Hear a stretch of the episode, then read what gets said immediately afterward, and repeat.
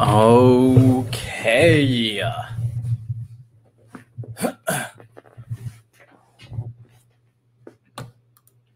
right. Episode number 23. Shonen Goat Takes.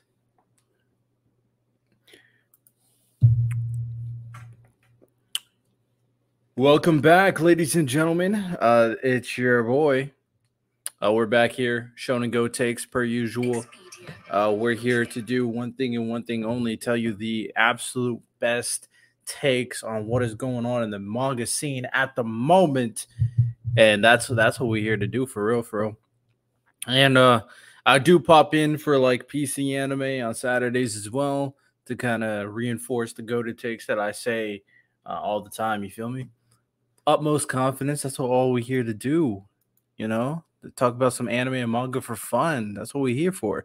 So, um, there's really not a lot of like manga going on right now. Uh, I would say like One Piece is on break this week. Black Clover is on break this week. I think My Hero was on break this week. Uh, from my memory, I think Jujutsu Kaisen was like the only one that seemed to be like the main one that seemed to be like not on break. Yeah, My Hero's on break as well. So it was like all of them are on break, so really couldn't talk about much of them. But there was Jujutsu Kaisen, so we're gonna we're gonna peep that before we kind of get into the meat and potatoes of what we're doing here. So Jujutsu Kaisen, chapter 230 was a pretty interesting chapter. Uh, we it featured obviously Sukuna and Gojo continuing their fight, and it seems like it's coming to its conclusion. It seems like it's coming to its climax, where we have a pretty ambiguous winner at this point. We don't really know who's leading, right? We have uh, Gojo kind of wearing himself out, using domain expansion too many times, using his reverse curse technique too many times, and basically frying out his brain to the point where he no longer can use domain expansion. We have Sukuna, who also was using domain expansion a lot. And in addition to that, he was always very wary of uh, Gojo's un, uh, infinity. You know what I'm saying? And one of his countermeasures was using that secret uh, curse technique from the Megumi clan. And the only way he was able to use it is kind of cheating, bro. He kind of cheated low key by using Megumi's soul to kind of uh, take the brunt of the after effects. So he had that. But after everything's said and done, both of them completely burned out. Both of them can no longer use the curse technique. Now I'm not gonna deep dive into like the intricacies of that because you know I just read it once for the most part. If I wanted to do a video or something, I may read it like 10 times in terms of Jujutsu Kaisen, but for the most part, it's just kind of enjoyable.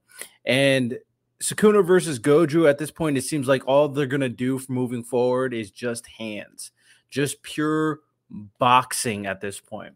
And since we're at the point where it's just hands, just boxing. Low key, we don't need any more narration.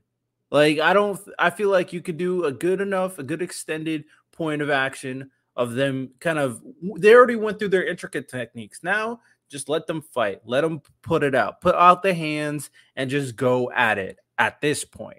So uh all the side characters that are a part of this fight, they can be quiet now. They don't need to narrate anymore. And then we will be good.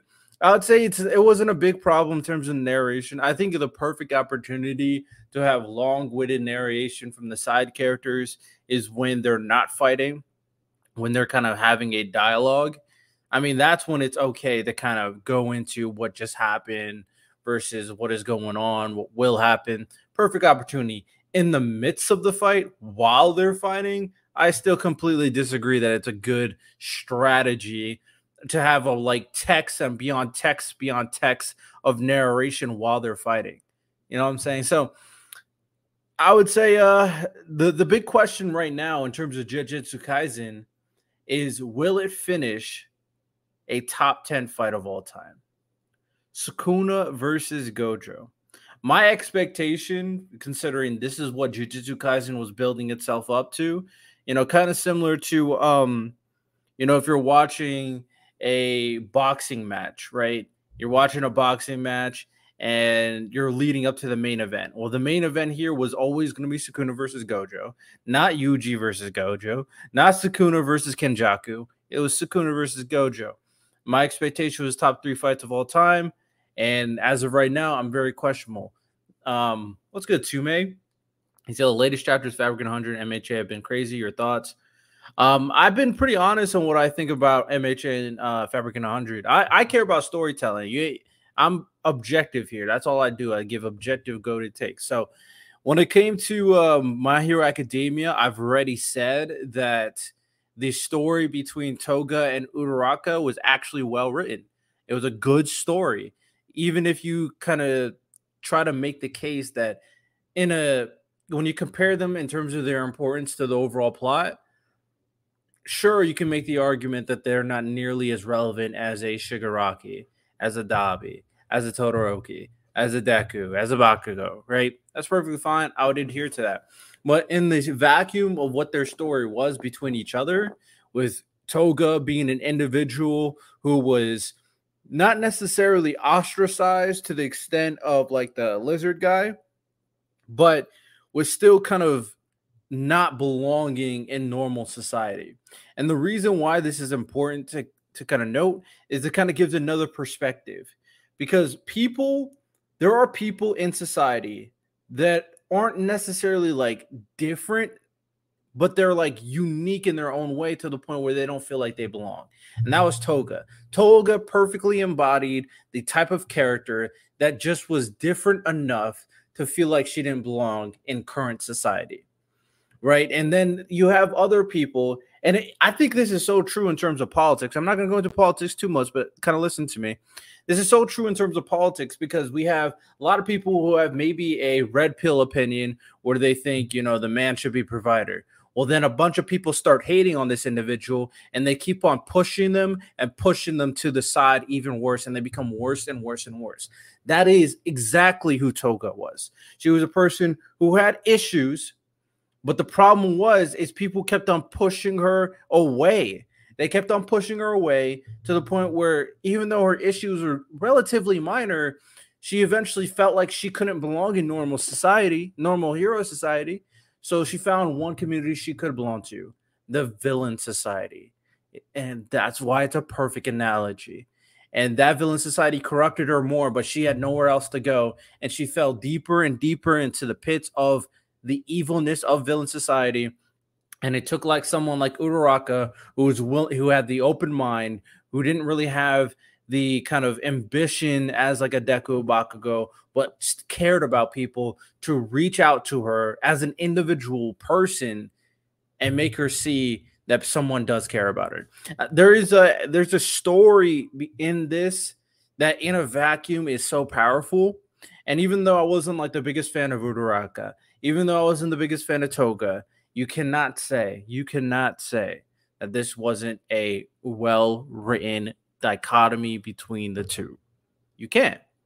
So Toga versus Toga versus Uraraka is arguably very, very powerful, just like their relationship between each other. As for Fabricant 100, Fabricant 100 was always cool. I'm very con- uh, confused on whether or not that new character is dead It'd be kind of crazy if they killed off an important character very early on in the series, but it just seems like, hey man, Fabric 100 is kind of going for it. I am kind of concerned in the sense that it seems to me that Fabric 100 may not have the popularity it deserves. I think it's interesting and I do think it's unique, but I can't really say like it it, it kind of stands out necessarily.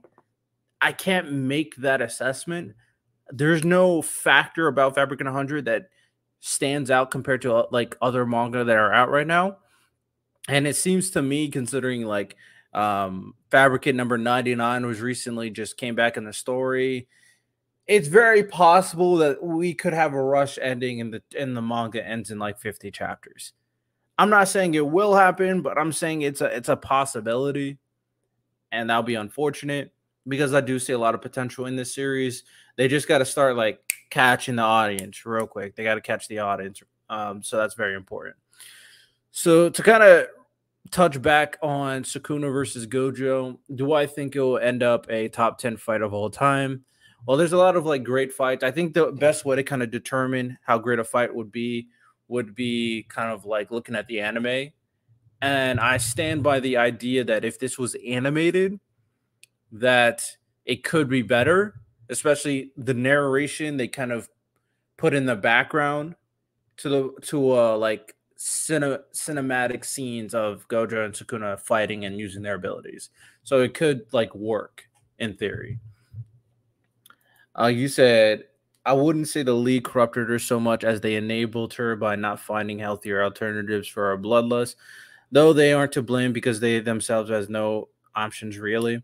Um, corrupted. Uh, I mean, I guess it depends on how you look at the term. I think you can more than say they corrupted her, but I don't think, like you said, I think the better term would be enabling. But like I said, it's kind of very similar to the politics stuff. And you could argue corruption, you can argue enabling. Regardless, that the big point of emphasis here is that she was different. She got pushed to another, she got pushed to a side, and that side kept on pulling her in. And she kept on getting deeper and deeper into her spear. And her spear obviously is a, was a spear of villain. So, and in any situation, no matter who you are, getting kind of put in an echo chamber and kind of reinforcing the ideology of this echo chamber is never a good idea. And um, as for if they're to blame, like, I mean, they are to blame at the end of the day. They turned her more evil, right? Like, if, if you're doing a bad thing, I can't not blame the people around you to kind of turn you into a bad person. So they're definitely to blame. But it's it's a it's a combination of a lot of different factors, I would say, 100%. But Sukuna versus Gojo, it's really hard. I would have to create a whole kind of top 10 list. Like, we got great fights, like, for example, Naruto versus Pain, right? Or Itachi versus Sasuke. Would it be better than that? Very, very interesting. Ichigo versus Ulquiorra. It really depends on how this translates to anime. If the anime really just has a bunch of dialogue and no fighting, it could ruin the flow of the fight. Uh, sorry for the tangent, but I've been really tearing into Chojin X. It's been so good seeing all the developments, and the art is just breathtaking. Oh yeah, I very much agree. I mean, if you're a fan of Tokyo Ghoul, you like Chojin X, and you like Wild Strawberry. So Wild Strawberry is a new manga I'll talk about in a second. So uh Chojin X is really good, made by the same person that made Tokyo Ghoul.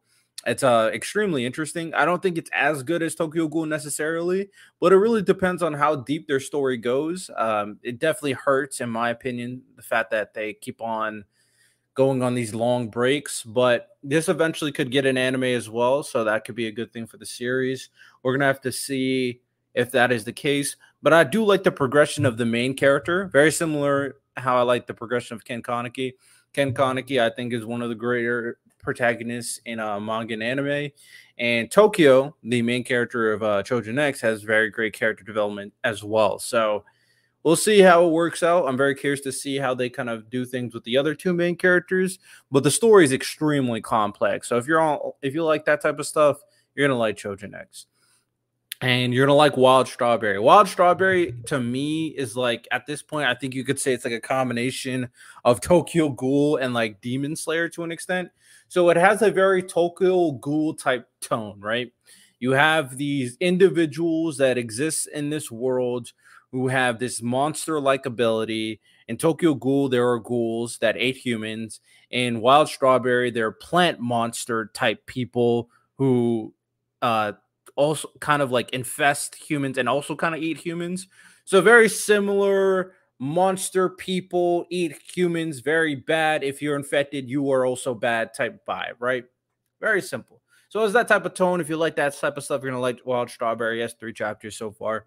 And uh, another great thing about wild strawberry is it has another interesting kind of demon slayer narrative push uh, Tokyo Ghoul kind of lacked direction in terms of plot. It's kind of just finding out what's going on.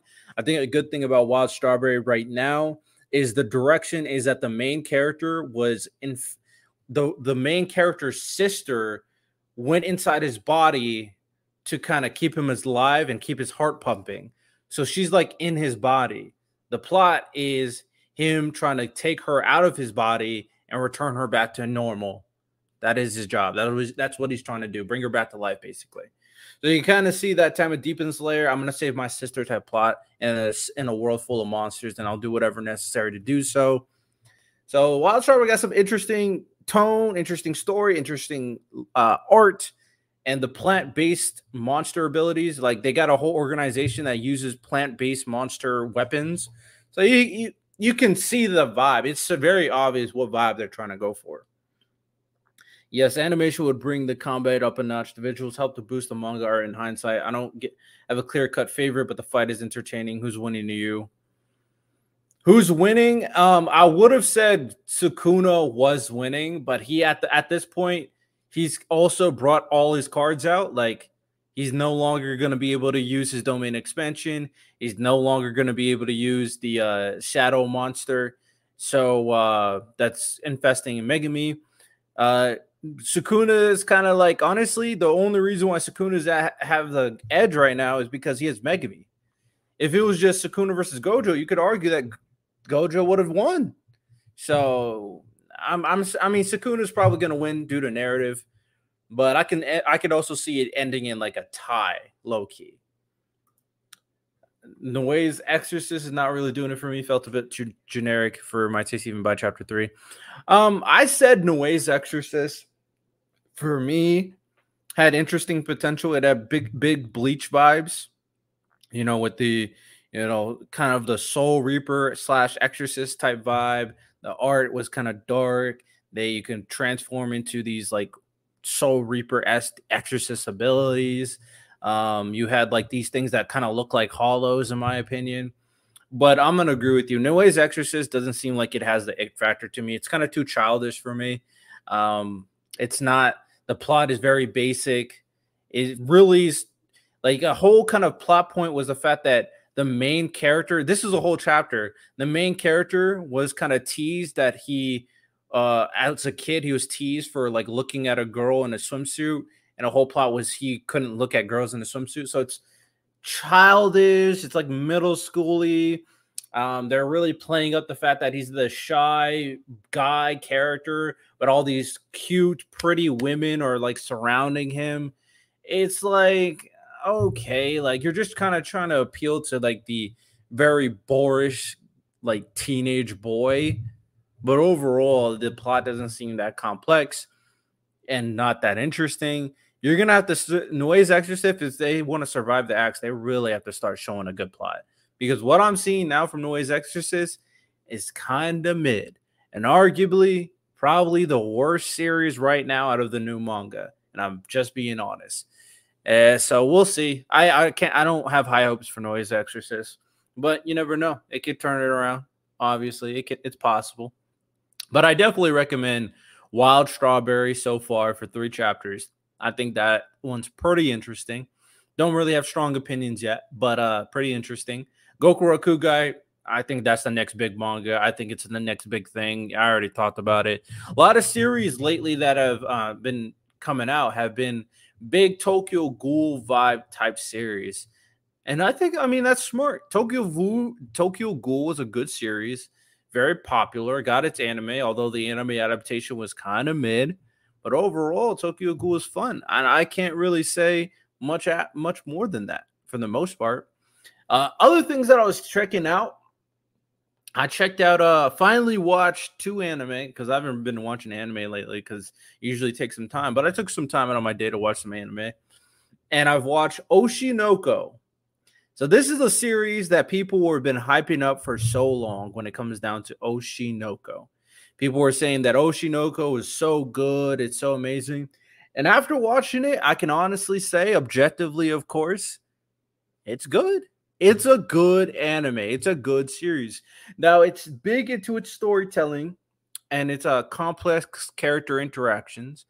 Uh, if you don't know the plot of Oshi no Ko, it's not an action series, so people like action, sorry, but it's more of a character narrate character narration driven series, and it's big into like its mystery element as well, and it has pop pop stars, you know, pop girls. So uh, if you like that as well, you know what I'm saying? K-pop fans. Oshinoko kind of features two fans who were um knew each other but don't know each other now as of right now in the anime. Two fans who get reincarnated as the babies of the of the pop star that they love. Um, they love the pop star. It's kind of cringe that she was only 16 when she had babies and they were kind of infatuated with her. Well, one of the older guys who was an old man was kind of infatuated with her, but I think it was more of a fan thing, hopefully. So, with that said, uh, they were kind of raised, they were reincarnated as her two twins. So, she had twins, and then they grew up as the child with the mind of their former life and their mother being this pop star. Major spoilers ahead if you don't want to listen, don't listen. But what happens next after a couple? Oh, first episode's an hour long, by the way. Just letting you know, it's kind of like prologue. Uh, major spoilers: the mother dies. She gets killed by someone, and obviously the the two main characters are very distraught and very sad. And the main main character thinks that their secret dad that we don't know is involved, so he's going to track him down, and he says he's going to kill him because he might be involved in the death of this pop star. So they grow up, you know, they grow up normally. Now in the main story, they're about like 16, 17 years old. Uh, the girl, Ruby, is trying to become a pop star, and the guy try kind of trying to get into the industry, Aqua, that wants to kill his dad. He becomes an actor, but he's just trying to get in, in, in the industry so he can find his dad because his dad's in the industry. So as you can see, there's things to like. There's cute characters. There's great character interaction. I don't really think it's cringe in the terms of like, oh yeah, he was an old man before, now he's a teenager. I don't get that vibe. The reason why is he grew up like acting normal for the most part, but he they, they made a good point, and I think this is so prevalent. Even though you have the mind of an old man, old man from your, your former life, if you grow 16 years and develop normally from a baby to 16, you have every right to kind of live as a 16 year old. Like you developed as a 16. You just have memories of a past life at that point. So um it's not really re- weird at that moment. And he said like my brain is developing matching my body now. So it's like it makes sense. Oshinoko is really good regardless. I think the character interactions are very interesting. Um the the other pop stars that Ruby meets and to form the idol group is good. I I'm really if you once you meet Kana, I'm a big fan of Kana, but you you kind of will see where I'm going with that. Kana is great in my opinion. I I I, kind of like her story. She's definitely a central focused story, a character, and I do think it's a good healthy mix of comedy, mystery, and all that great stuff. Check out Oshinoko. With that said, the other anime that I saw was The Devil is a Part Timer. I'm super late on The Devil is a Part Timer. People were talking about that for so long. I finally watched it, and I it's interesting, right? It's not the craziest series. I don't think it's like the most narratively convoluted, but it was made back then. I have to see season two. I haven't seen season two yet. But uh the action is clean, especially for the time. The comedy is funny. It's a funny series. If you like comedies, check it out as they work at a McDonald's and they're competing with SFC and there's a Moonbucks. You know what I'm saying? Like funny demon lord becomes a part-time worker at a fast food restaurant. Very, very entertaining, very enjoyable.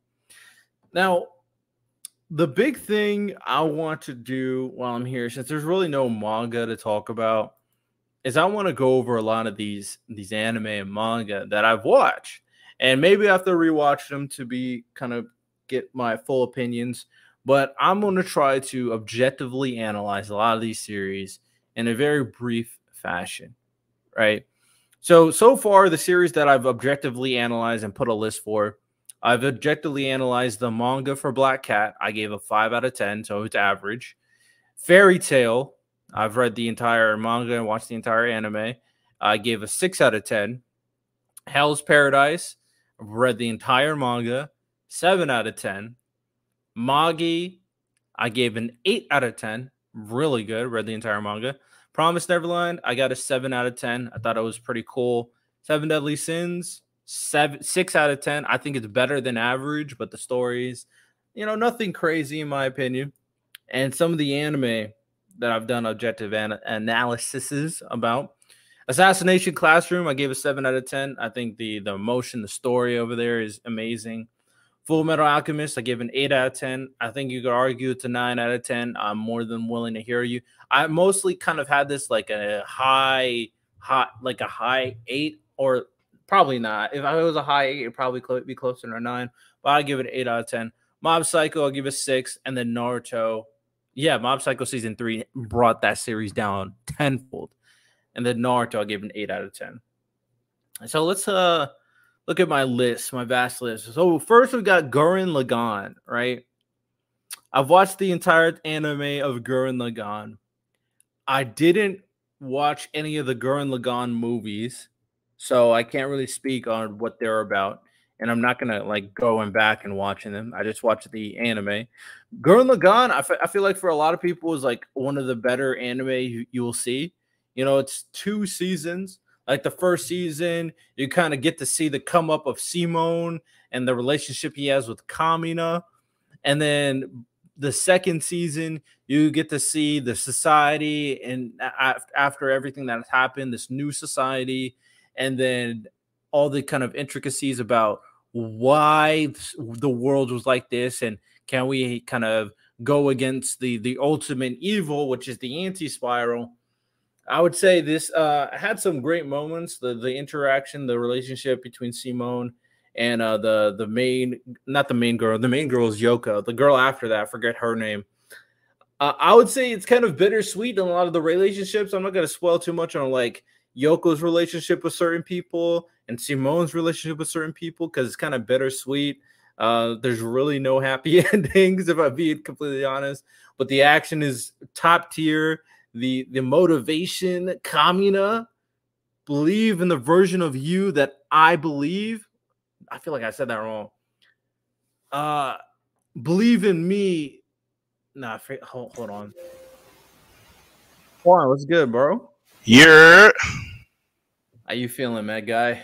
You're that's how I'm feeling. like you're, I, I'm gonna say he's lit right now.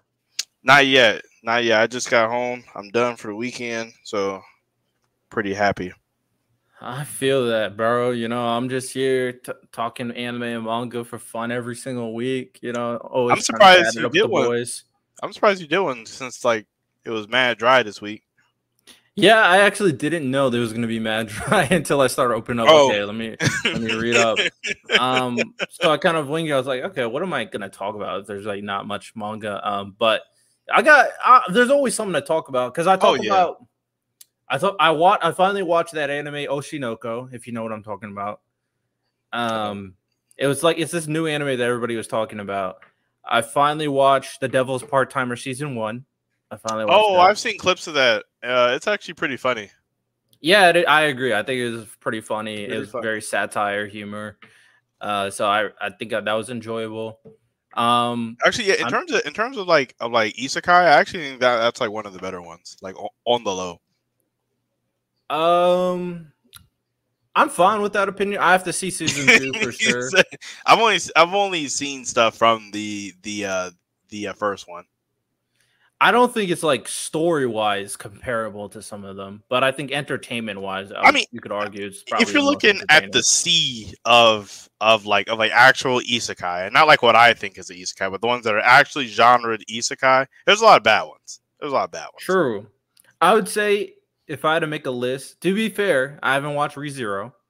I probably you need to watch that one's actually like maybe, uh, maybe I will. I, the main character just doesn't appeal to me, so it's kind of hard. It's good, but I I hate to say this because I don't want to like deter you from watching it, but I feel like you won't like it because of the main character. But it, outside of Subaru, it's really not bad. Like it's really not. It, it's a very it's, it's like an interesting take on isekai, in my opinion. Yeah, I mean, a big thing for me in terms of likability, like I, I would have to kind of like, okay, who's who's the character that's pushing the narrative, and obviously the main character at the end of the day. Right, I'm to like him. Um, it's because I know I, that outside of Eren, you don't like Simps, so it's like it's just kind of rough. Eren is not a Simp. Stop disrespecting him. That's besides the point. That wasn't the, the topic. I was just saying outside. Uh, brought Eren for no reason.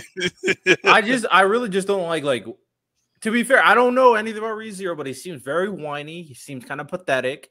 He seems like something someone I can't rely on. I just don't like those type of characters because, like, But but like most main characters, when the chips are, are down, they always come through though. but like, does he come through because like he comes through, or does he come through because of BS? I mean, like most main characters, it's a little bit of both.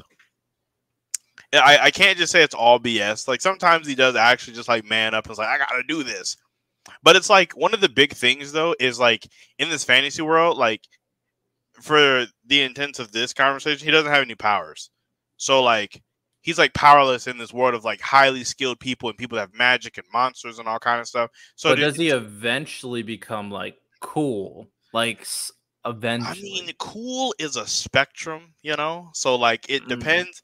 To me, he isn't cool, but to somebody else, he might be cool. okay, I'm gonna assume he's not cool. That's what I'm assuming based on that statement. I'm Um, not because I'm, be, I'm not I'm trying to be it it's like, like- a lot of the characters around him are really hype and really strong and stuff. So that's like, you know, good because like if I compare it to like some series that I know, right? Um, even like Attack on Titan, like first part of Attack on Titan, Eren wasn't my favorite. It wasn't until the time skip that I was like, bro, the character development, how he is now, his manipulative ways, like he's become my favorite character. Like the Subaru, obviously, I don't expect him to have the Eren type character development, but does he have some type of ter- development on on that track? Like, I don't mean to turn this into like a like a like Eren character like discussion, but I think one of my favorite things about Eren's character is that at his core he's still like the same. Because like I know a lot of people harp for the crying and stuff in the end and all that, but like yeah, Eren has always been like that. He's like he's like an emotionally charged dude. Like oh yeah, he put all those emotions away to kind of accomplish his goal. exactly. So like he became different, but that how he wasn't in like this is who he is. Like so I don't Which think is- I because people say oh respect. they're like oh he turned into a punk and it's like he didn't really turn into a punk. He just like that's just he, he's just being himself. Like he, he dropped his whole thing for a second. Yeah, because like I guess the big thing for me too is like the maturity of characters. I the kind of like when um I guess that's the big thing for me when it comes to, like Black Clover and My Hero Academia, right? The wanting for Deku to mature. And I think the the anti-villain stuff definitely seen him mature, but that was such a short arc. You don't really get to see who he who he's who he is. Now it's like I don't know if he really changed. And then Asta, I'm also kind of like, how much did Asta change? So it's like that, that's a big part. Not necessarily you have to be a different person based on the scenario, but like show some maturity. It, like- it kind of sucks because like uh, I'm not gonna say a lot, but I do think the whole flat character or static character thing, where it's like, oh, the character stays the exact same and they mm-hmm. change the environment around them. Like it's not bad. It just does leave you wanting more, especially when it's the main character. Like I, for for some people, it works out. Like I think for for Luffy, Luffy's like a very like he's like a serial offender where he gets a lot of passes on like minimal character development. But like he's also very lucky that there's so much other characters that kind of make up for that lack of uh development. I, I- guess it also works out too because he, he changed like he has big ripples to, to the world, so it really like it's like okay, because like he, He also like gets shit done too. he does too. Whereas like Asta, it's like it's like can you really say that the Heart Kingdom is any different after dealing with Asta? Like not really. Like he didn't really change anything in the Heart Kingdom. The Clover Kingdom at like at whole is still pretty much the same. Like it's still like he didn't change Fuegoleon. Like Nozel is not different or anything. You know what I mean? Like they're still basically the same people. Mereoleona is still Mereoleona. Like you know, so Noel had a bigger impact, if we're being honest, in terms of changing people. she kind of did. Like the only people Asta's really changed is like the Black. Bulls. to be I'll fair, give him. yeah. I'll give him like the like you know Luck, Noel, Gauche. To be fair, you know, but you know, it was more so like at their childhood he changed them. He didn't really change them when he. It's like I, I think Yuno has changed Asa almost as like slightly, or I think Asa's changed Yuno like a little bit more than Yuno has for Asa because Yuno has like pushed Asta in a good direction. Like I do think without Yuno, I oh. don't think Asta is the same. Oh, for sure. You wouldn't have that type of motivation to be as good because Yuno's like the the pinnacle of who Austin wants to be. So Right. He always constantly pu- pushes himself. Exactly. Um, he didn't have Yuno, he would be so different. Ex- I agree. So you know, I, I mean, I'm feeling what, what, you're saying in terms of the the the isekai stuff with the devil's a part timer. Um, so I feel you there. Uh, did you have you checked out that new manga, The Wild Strawberry, yet? No, no, I have not. It's like this is what I said about it. I said like it's heavy heavy Tokyo Ghoul vibes in terms of tone. Um, because it has that same type of like story where it's people getting infected to become a monster. In Wild Strawberry, it's plant monster people. And, uh, oh, uh, that one. Okay, I remember exactly which one this is because you were telling me about it the last time we were on here. Yeah, I can't remember so, if that was last week or two weeks ago. But yeah, I, I it, remember you telling me. I do think it's pretty interesting. A third chapter came out, and it, another kind of element. The reason why I'm talking about it again is it, now it kind of has a center plot. Whereas, like, I felt like Tokyo Ghoul, even though it was great, I didn't feel it was kind of reactionary to new circumstances. Mm-hmm. Whereas Wild Strawberry, they're going like the Demon Slayer route in the sense that the main character is going to save his sister. That is the the goal of the story. He's going to save his sister's life. Uh, so having direction, I do think always helps when it comes to yes. the story. Especially for these newer series, or just I mean, I guess stories in general, like really establishing what you're like. At least your beginning center plot is going to be quickly is important because then you're like left in this weird limbo-y type space. I feel like that was one thing with like, if I think about like maybe, what's a good one? Bleach. Kind of, kind of. Uh, well, no, Bleach. Oh, yeah, Bleach didn't really set, set up a center plot, but it didn't. It didn't hurt them though. I guess. You know, like it didn't really hurt them not really having a center plot. Like I will really say that's early. kind of also it's kind of a reason why people, for the most part, if we're talking about generalities, there's probably one of the biggest reasons why Bleach is not compared is not as good as Naruto and One Piece in a lot of people's opinions. It's because it didn't have that center goal for Ichigo to kind of do. See, because Ichigo's a weird character in a sense of like he does change and stuff, but it's like he just like I, I guess it goes back to something you had just said. It's very like reactionary, whereas like Ichigo's typically reacting to a situation that got put on him, so now he has to protect people that got affected by a situation. So it's like yeah. he doesn't really want of, anything except for his peoples to be good. So which is fair, but you also got a situation where a lot of the arcs kind of feel the same in terms of flow. oh, they are. They literally are. Yes, yeah, something goes wrong. Ichigo needs to protect everybody, so he goes and fix the problem. I could even do one better. It's literally something goes wrong. One of his friends he get kidnapped, and he has to go save him. Yeah, well, I'd say the final arc nobody got kidnapped. I think. Well, I technically, mean, Uryu. It was it was literally Uryu. Like he didn't get quote unquote kidnapped, but he had to go save him. Like it was the whole thing where my friend is gone. I need to get them because that was his whole thing. He wanted to get Uryu. Yeah. Um, I would say this. Yeah, I do think it's a, it, it does help. Um, but there are series that can pull it off. Like very few though. Like Bleach was very successful. Tokyo Ghoul was very successful. Um, I don't really can't really think of much other series though that have like no was Seven Deadly Sins? No, tech Elizabeth had to find the sins, I guess. Yeah, it was like yeah, yeah, kind of sprouted into Fairy Tail. Yeah, well, no, it was find Igneel. That was like day one, chapter one. He's trying to find Igneel. It never felt like the stories about him finding Igneel, though. But it was like in the very early parts, it was like everything that that Natsu was kind of like. It, okay, so it'd be like they do some silly mission, and then like there'd be oh we hear some there's some information about Igneel or something, or there'd be somebody who might know something. Yeah, to be fair, a lot of the things regarding Fairy Tail is like, what is what happened to the dragons? What what's going on with the dragons? That is like the main. Yeah, that's like the main thing with Fairy Tails. Like all revolved around the freaking dragons. Speaking of dragons, have you seen Dead Rock yet? Please tell me you've seen Dead. You're ready. I have yet. not. No, I, I, forgot all about oh, it. Oh my god, bro! I need another person's opinion about. My I spent. Oh, oh! I, I didn't. I tell you that because I. I don't think we talked about. We okay. I think we talked about the fact that um, I was going to read Dead Rock, and I, and then we were saying I'm going to be the new Mashima guy, and yeah. then I don't think we talked after I read Dead Rock. No, I, I don't know what your opinion is now. You like it? Not uh, like it. I do like it. I do like Dead Rock. I think it's very interesting. Um, I can see why Rax doesn't like it because I, Rax is a very particular. I'm sorry, bro. He uh, he has a, he kind of really likes this kind of like power friendship type series. If we're being honest, um, because Dead Rock in the in the first chapter, so many people die. Like it's oh wow. like so many people. Like Mashima is going very gritty. He's not going power. Well, he still might, to be fair, but I mean, to, he's going like- very gritty. I can kind of see it from like his like evolution of Fairy Tail to Eden Zero, and now I guess it's because Eden Zero is like much darker than like Fairy Tail in my. Oh yeah, especially. I mean, to be fair, now it seems like they might have lightened it up because everybody's like new good guys now, but they could still go very dark. right. It could still get go really south really fast. So you want me to tell you about Dead Rock?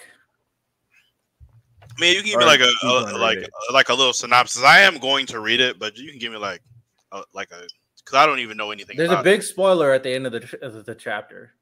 It. Mhm. You want me to tell you that as well? Dang, no. Okay. No. I'll tell you a little things a little bit then, wi- wi- without kind of spoiling the big spoiler at the end. Which I think the spoiler at the end hooked me. The spoiler at the end uh, for sure hooked me, and it made the main character go like, "Bro, this guy low key might surpass Shiki as my favorite Mashima character." Like, he he's he's He's interesting. your favorite Mashima character?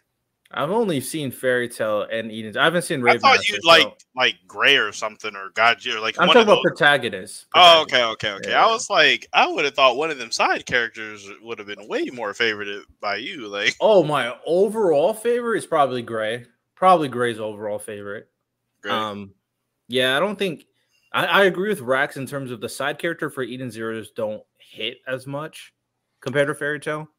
it's weird. It's because like they were good in the beginning, but it's it's it's just kind of. I feel like Weisz and like Homura and Rebecca like fell off as as the chapters went on.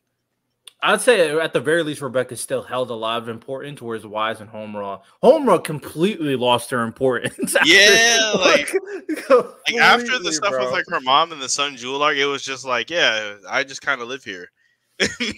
How- well, like- are you caught up with the final arc? no, no, I'm not. Well, but I know she oh, doesn't really do much in there. Oh, do you want me to spoil you? Yeah, you can go ahead. Valkyrie I- comes back. Yeah, I, I actually knew that because I know a lot of stuff about it. I just haven't like read it. 'Cause I still get like the freaking spoilers like every chapter. So like I Oh, have okay, like that enough. that that very general knowledge, but I don't know like the ins and outs. I mean, now that Valkyrie's back, Homura's com- o- role is gone. Like she has no role in the story. I honestly didn't like the decision to do that reset universe thing. I really didn't like that choice. it really depends on how they execute it because um, at the end of the day, this is part of like Mashima's bigger plot for Eden Zero in terms of the final timeline, in terms of finding Mother. So like, think like, I would have to I- see how he executes it. I hate time stuff. Time time stuff is so uh and I was with his time weirdness up until this point. This is where I'm I was like and I get it the ending could be some kind of crazy payoff or something, but going through all of this is just like uh like maybe it's one of those things where it might be better on like a binge read instead of weekly. Because that's how I, I, feel. I- I definitely see what you're saying. Another thing that they said is they no longer can go back in time now because this is the final timeline, so they can't do that. Go back in time to save everybody, so they can't do that anymore. But it it does throw me off. Where it's like a lot of characters that had bad endings before are now having happy endings. But like I can see Mashima. Well, to be fair, Mashima doesn't track record of Fairy Tail doesn't really kind of say that he's going to do this, but I can see it getting very dark for the characters. Mm. But it's possible. We'll see. But as for Dead Rock, Dead Rock is really interesting. Uh, the premise of the story is like everybody's in this underworld, so all the characters are in like an underworld, uh, and the the story revolves around Dead Rock, which is a school. So it has kind of like the uh, you know those type of fantasy series where like the story kind of center around the characters being at this academy. like like Mashle Yeah, yeah, kind of like that. or like Yu-Gi-Oh! Um, GX. Uh, sure, like that as well. But so like they're all at an academy, and the goal of the academy is to kind of get like be great, so you can go to the human world and take over humanity. So like this, the story is centered around bad guys. Like all Most Oh, of the okay. characters are bad guys, um, except for the protagonist, it seems. But you'll see what I'm talking about when you see the spoiler at the end. Um, and the another kind of big thing for these series is like they're demons, right? And a lot of these demons characters are like related to like some mythology. For example, there's characters that's related to Idrith. There's characters related to Thor. There's characters related to um uh basically like any god or mytho- mythological creature or something like that. There's like a necromancer character that she's a main character. So uh there's a lot of characters that's related to a mythology. So Mashima was like genius, like a lot of people of mythology, character related to mythology. I can go go places with this. So genius move behind that. Uh and uh the main character is related to Acnologia. I'm not I'm not even lying. He's like Of course. not is. it's not Acnologia, but it's Acnologia, if you know right. I, I know what you mean. I know exactly what you mean. yeah so um but you know he likes his dragon stuff so i can't be mad at it so with that said uh yeah all these characters want to be the top of the academy go and then go to the human world and take over humanity. They want to be the big baddie. So i would say that's kind of the premise of the story. A lot of the main characters from it seems like um there's an ice character you know he's kind of the cool guy right? And he uses a sword. Mashima cool ice guy with sword though. His ice characters, man. He does. I'll give him like this guy is cool because he uses a sword, so it's different enough. He guys like he also kind of has uh I forget what like god or with mytho- mythological creatures connected to. I forget, but he kind of he has that cool guy stoic personality, much more stoic than Gray. But he uses a sword, so I give him a pass. Loki. It's like Um, Gray in the beginning kind of had like this aura, but he had that freaking trope that kind of just really took it off. With the of- taking off his clothes, yeah. Yeah, it, it made his stoicism like go down because it was like this over, like overly silly trope. But I mean, like if that's what Mosh was going for, I get it. Because like, because I remember when I was rereading Fairy Tail, you have like chapter two and three, Gray. He's like smoking cigarettes, like chilling by himself, and I'm like, why he's so edgy? But yeah, he kind of just it went away. Uh, we also got another character. To be fair, I haven't. We, I've yet to see the the happy character in this. Not gonna lie, I've yet to see that. I haven't seen a blue cat, so we'll see if that actually appears. She's gonna be happy, or we're gonna get Plue. It's one, one I haven't the seen either in chapter one, so we'll see. two. maybe like Um, an Easter egg type beat. You just missed it. maybe. we also got another character who basically has she. It's a girl. She basically has Natsu's personality, and she uses fire's powers.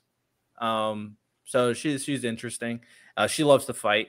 So, like I said, she basically has Natsu's personality. I mean, he put Natsu as an Easter egg and a character that's like has fire powers and Natsu's attitude in Eden Zero also. So it's like I maybe that might be a thing. are you talking he's- about the sniper dude?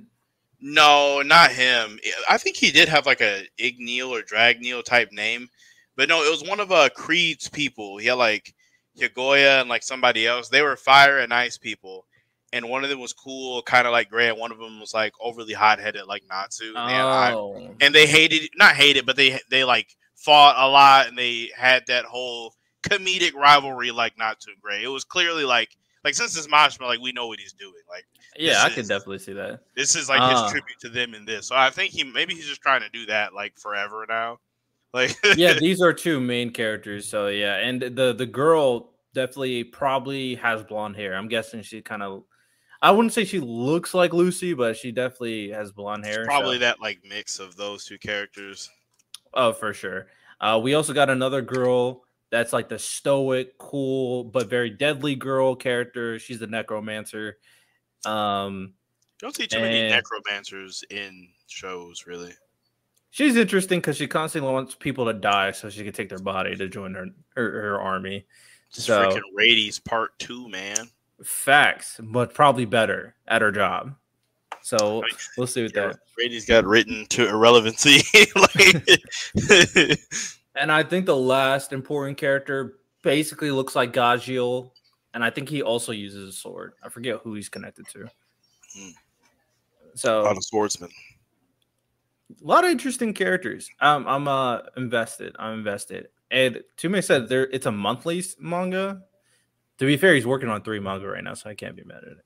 And that guy is actually extra crazy. He literally has a weekly series, a bi-weekly series, and a monthly series. like, Meanwhile, you got artists in Jump that can't even put out four chapters in a month, and he's doing like, like freaking like nine.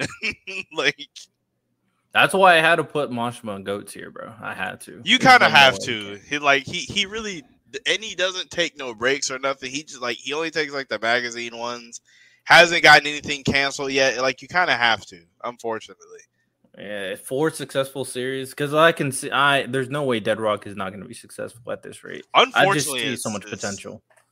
Yeah, he kind of just he does his thing. Depending Oh. on how dark he goes with Dead Rock, it could be. I mean, I can't say will be better, like more popular than Fairy Tail or anything. I mean, I think me and you think Eden Zero is better written than Fairy Tail. I do. I really do. I don't care what any of the Fairy Tail stands say. I think Eden Zero is written better. Still, E- e- Agreed. even though I don't like the universe reset, there's so many little things in Fairy Tail that's just like, what the f is even going on? yeah, but I think That, Dead like, Rock no- could be be up there. I do think Dead Rock could be up there. I um, this is a slight shift. I seen a, a short that you made on YouTube. That and you said something that I disagreed with. I was going to comment, but so I liked it or whatever, so I could like remember. But I'm remembering it just now. It was a uh, it was a One Piece short. You were talking about Koby. and Oh, how sa- strong is Koby? Yeah. You were saying Koby could beat Brook, and I just do not agree with you at all, bro. I really don't. Brook is so fast. like you're it's not happening. Koby is literally blowing him up, bro. If he hits him though, he has to hit him. He's not Brook's gonna be like, Oh, I noticed you were gonna hit me with that, but I already cut you. Then Koby's gonna be like, What? And then he's just gonna be cut and frozen. Koby did that, like ran all the way across the island to get in front of that uh, hand that's going to the boat. So, Brook you is know, faster than that though. Like I mean, I think it's uh, Brook what can run on Brook- water. But if like Brook is like in the vicinity of this punch, he's dead. Like, Oh yeah, sure. I, I can give you that. If Brook gets hit, he just dies. And I think it's gonna take multiple hits from Brook to put down Koby. But like I think it's a bad matchup. And you said Robin too. I think Robin kills Koby too. Robin literally dies. What are we talking about? She on now. snaps his neck. What does he do? He hakis his neck. It doesn't get snapped. Oh my gosh, she's gonna have like nine hands grabbing all of his joints. Hey man, that haki he he, he makes it. he- I'm sure that Garp made it. I'm sure Garp made Koby be his punching bag for his haki durability practice. yeah, for blunt force, blunt force versus like, because I, I mean, you know a little bit about MMA. All those locks and and and and, and arm bars and, and and and submission moves are way different than just taking a punch. I agree, but you still can make you can still be more um like sturdy if you work that muscle. So they Koby work that neck look that- muscle. He don't look that sturdy, bro. I, I think- I think he I handles his think- business, bro. Wait, and, and did, did you also he beats Jinbei? I can't remember if you said that No, no, he doesn't beat the top four. Okay, okay. I was like, I can't remember. Did you say Jinbei? like I was about to say. Yeah, I'm not like Jinbei's too good of a fighter to lose to Koby. Like, I, I don't. I, I I know people are gonna like flame me for this, but I honestly don't think he beats Crocodile. I think Crocodile is Crocodile. actually like really strong. Like, I think people just because he lost to Luffy at the beginning think that he's kind of weak. Is like That, see, and that's really it, and that's what everybody says. Like, oh, he lost to pre-time skip Luffy, and I'm like, Oda already said he didn't really want to have. He introduced Crocodile too early. He already said that Crocodile is actually like kind of crazy. It's pretty obvious. I mean, you can't say that Croc like Mihawk respects him enough to make him like a co-leader with him, as, and Buggy kind of their subordinate. He Like, come clashed with Doflamingo in Marineford. It's like Crocodile is really like that for real. He just he got introduced at a bad time, and I would bet money that his haki is probably mid. but like, I Who think Croc- we, if we could replace Crocodile for the Alabasta, can put some, uh, obviously probably Moria, right? Put Moria in there instead. Moria is actually like, see, in terms of strength or in terms of like in the story. It would- Moria, It Moria would- like I guess both, right? We got to put someone who makes sense. his like strength level as, as long as he doesn't do that weird shadow Asgard thing where he absorbs all the shadows and gets like really, really, really strong. But if he's just like base Moria, I think Luffy could probably beat him in Alabasta for real, for real. Like just base Moria. And t- technically, you could have the same thing happen where Luffy just becomes Shadow Luffy. like, LOL, you really a- uh, could. You really could. It was just that thing where Luffy was trying to beat him before the sun came up. Like he was on like a timer, so it was like it was just kind of rough. And then he, it was like a whole thing the entire night nonstop. So it was like it was like a lot extra stuff to it. But Moria, Yeah. I don't think is that strong. He just has a broken ability. Yeah, I think he probably would have been best to put in there. To be fair, Oda probably thought of Moria.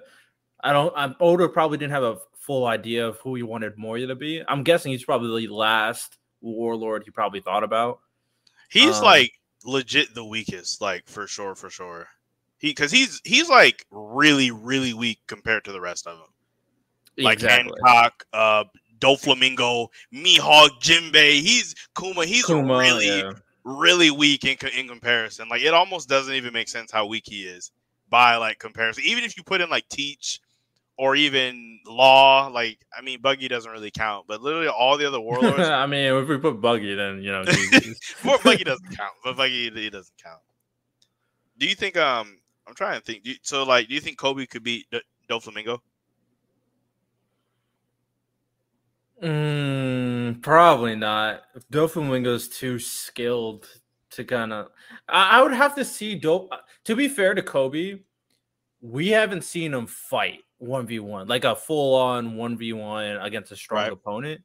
So I'd have to see how he strategized. That's kind of a very big important thing. Like, I mean, Luffy to see how he doesn't really strategizes. strategize, and he beat Doflamingo. I mean, albeit Luffy had a ton of help.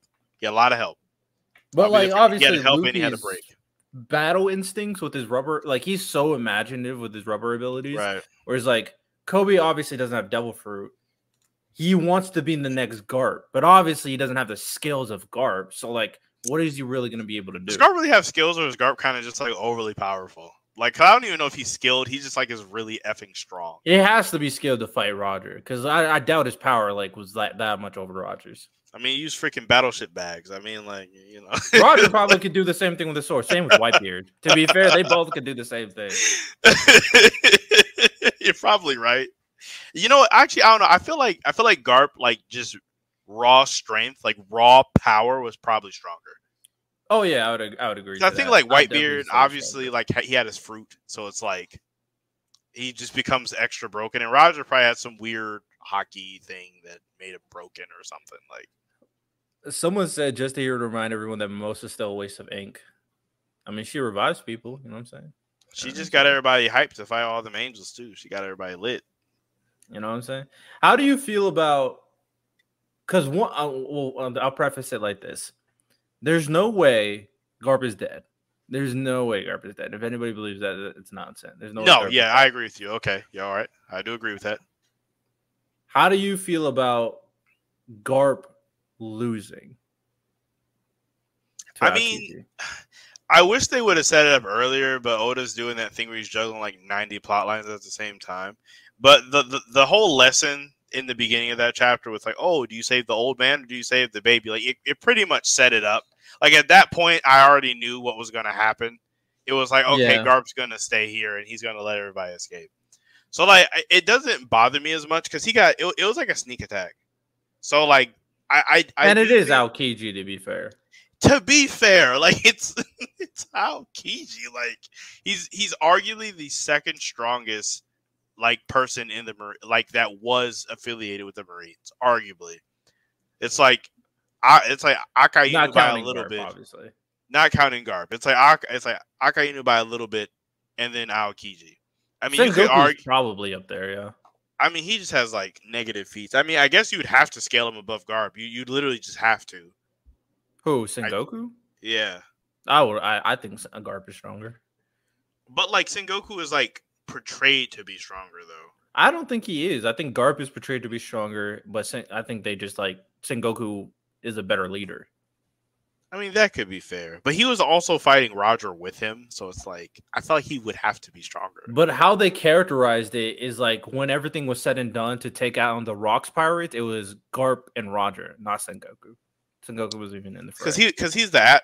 But like when you think about it, Sengoku's the only person that Garp really listens to, and like Sengoku, it, it, feels like there's this aura of that if Garp wanted to go off and like kill and kill Aokiji, Sengoku was or not Aokiji, uh, Akainu, the Marineford, that Sengoku could actually hold him down and like hold him back. I, I think like he's the he, only person who's comparable enough to stop him, and he, he respects him enough. It's kind of like Luffy Zoro, in my opinion. Like if need be, Zoro. First of all, Luffy if you down, replace Luffy and Zoro with those scenarios, Zoro's not holding Luffy down. I think if no, the situation. Oh, so this is how I imagine the situation. The situation is Luffy or Garp wants to do something, but he really, really knows he can't do something. And if Sengoku wasn't there to not only tell him to stop, but also like physically stop him, like there's a mental like thing that's stopping him and a physical thing that's stopping him, so it's enough to stop him. That's if, how I kind of see it. I think if he went all out, there's no way anybody there is going to stop Garp. I think if Garp is a seven, Sengoku is a eight or a six. But I think if Luffy is a seven, Zoro's like a four or five. So I think there's like a bigger gap in between Luffy and Zoro than like Sengoku. Okay, okay. I'll just just to make this a better example, I'd say like uh Sanji and uh Zoro. That actually feels a lot better. Not gonna lie to you, it feels so much better. right. So the my my that's kind of my thing. I I personally believe Garp is is the strongest in the uh the Marines. As for like the God Valley people, I don't have a comment about them. Um, but in this uh in this situation with the Kaiju I'm perfectly I'm perfectly fine with it considering the circumstance and the situation. What I what I really am very curious about is if Blackbeard kills Garp, there's no way, no way Luffy's gonna not gonna be involved somehow. It just kind of sucks. I don't want Oda to do like some off-screen BS with Garp's death. Like I don't think he will, but like I also don't want him to do something where Luffy's not there. Cause like Luffy has to somewhat be involved. Like I feel like he has to be directly involved in what happens. But it's like it's so far away from where he is, and you have like Kizaru and and freaking Vegapunk and all this other Sabani and, and all the and then Vega- one Celestial Dragon too. Yeah, it's like you have so much stuff going on that he literally can't be there since all this stuff is happening at the same time. So it's just weird, and I can't see how they would restrain Garp for any period of time because he doesn't use a devil fruit. So Sea Prism Stone isn't going to weaken him to any capacity. He probably will allow it to because Garp is one of those people that will just kind of go with the flow until he has to do something. Mm, that's fair. So, like he I would understand he has no way to no way to get off or nothing. Yeah, and he also understands that him staying here can also give them like valuable information. Like he can kind of figure out what they're doing. That's right fair. Now. And then just be like, I could escape whenever I want to. I'm just choosing not to type deal. Yeah, and I mean, at the end of the day, like this does build. It makes me wonder, like, how the Luffy Blackbeard confrontation will go because one, Blackbeard was the very much cause of uh Ace's death. Oh yeah, and then Blackbeard, if he kills uh Garp, that's another level. He killed his grandfather, yeah. and then Blackbeard also raided the island that Dragon was at. Like Baltigo, so, yeah, he did. He did. Like Blackbeard and Luffy, and they're like they they have so many issues to resolve. There's a lot of beef. There's, there's a lot of beef there. What was I gonna say? Yeah. So where do you stand on the whole like so do you think Aokiji is actually like I'm a pirate now? Or do you think he's like uh, like really committing to the deep undercover sword bit bit? Because I know that it's it's pretty split actually. I don't think he's a pirate, but I do think he's not. I also think that he's not undercover. I think he has his own agenda personally. Whatever that know. agenda is, it's oh. his own. I would say, I was, I was just say, what in the world do you think he could be doing? Well, if it has to connect with like the person he that inspired him, whoever that what whoever that is, uh, we don't know that. I mean, Garp inspired him though. I thought there I, I, think he said there was another person that's very much involved in like uh, who he is. And like i think he's seen enough in terms of like what they did to robin's people right his icon he, he was doing. always kind of like a on the fence with the marines. If like he was just like i'm supposed to be on the right side but they're not doing stuff i like type deal. And i'm sure he kind of sees that the flow of change is going to center around like two figures and that and those are Blackbeard and Luffy. Right. And obviously, like, and he just went to Blackbeard. Oh, Blackbeard kind of met him and he kind of went with the flow, I guess. Yeah, yeah. So I'll be it's so it's so many plot lines because Aokiji just doing his own thing, Shanks is just doing his own thing. Um, we don't know what Law's going to about to do now that he kind of Blackbeard's kind of doing his own thing too, for real, for real. like, Everybody's just kind of doing their own thing. Uh, someone said Ace's death to me was a tragedy of impulsiveness. Yes, Blackbeard turned him in, but nobody made Ace take on Akainu. As for One Piece, do you think it's actual physical treasure or metaphysical? I have no idea what the One Piece is. Not gonna lie, I have Bro. no idea. Yeah, Oda has definitely cooked on that one on what it could be because no one is any closer to knowing what it is than we were like 25 years ago. Ah, uh, yeah, he he whatever man. I can't wait to see what he kind of brings. I think it's everything. I think it's both. I think it's like it, it has to be everything at this point. Uh, yeah. Um, as for I don't think Ace's death was a, a pulse. I personally, I'm one of those people that felt Ace's death. I think I definitely felt it when Luffy was like crying out. Man, um, that was deep because uh, like uh, up until that point, Luffy had always like succeeded. Like he never like failed. So it was kind of weird when he failed. I was like, oh wait, he he he didn't do the thing. exactly, and you also have to take into account like it wasn't just anybody that's about to kind of strike Luffy. It was Akainu who was about to Luffy. Like the, really not much Ace can do other than kind of shield him. You're not running away from Akainu. Like that's kind of a punk move by Akainu. I'm not gonna lie. Like you're hit, oh. you're sitting here provoking Ace, and then you go after his brother. That's like that's kind of oh, yeah. grindy, bro. That's such a that, grind. I mean, we, we kind of understand that's something I kind of would do for sure. But that's kind of low, though. That's so low. It's like I get it. You're all like, evil needs to die and evil should perish. No Absolute evil justice. But it's like that's such a dirty move, though. That's that's so. Uh at like, any means possible. That's where's your honor as a fighter?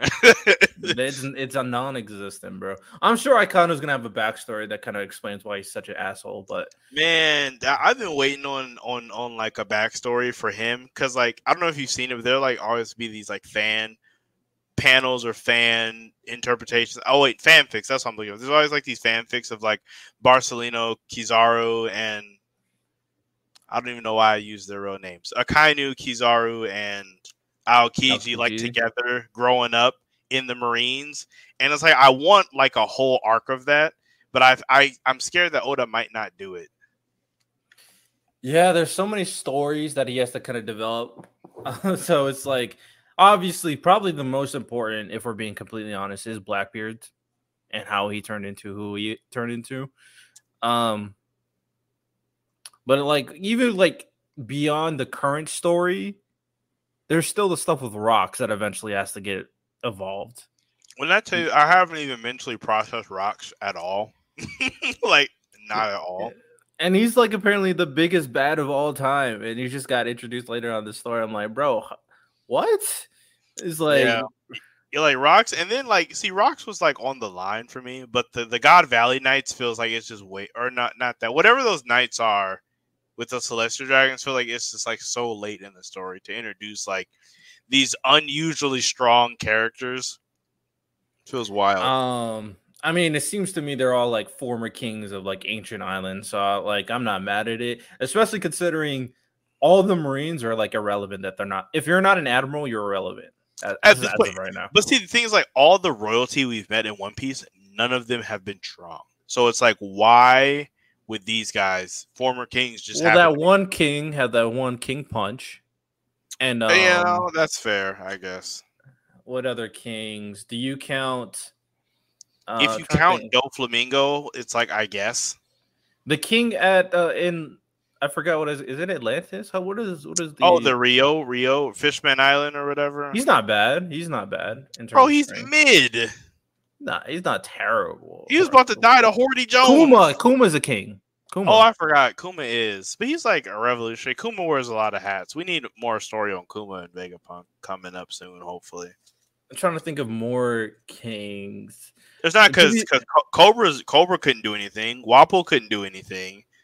Vivi or not Vivi. Uh, Re- Rebecca's dad, I forget his name, couldn't do anything. Um, but he Cor- also had that like amazing soldier that he could rely on. Oh, Koros, Koros, yeah. Koros. he was kind of a beast. That guy's actually like really effing strong for like no reason. So like he, they had him. So You know, uh, uh, there's one in every kingdom. You have that. Oh, Oden. Like if you count him as a king. Oh, uh, he was never the shogun though. I, I don't think he was ever actually the, the shogun though.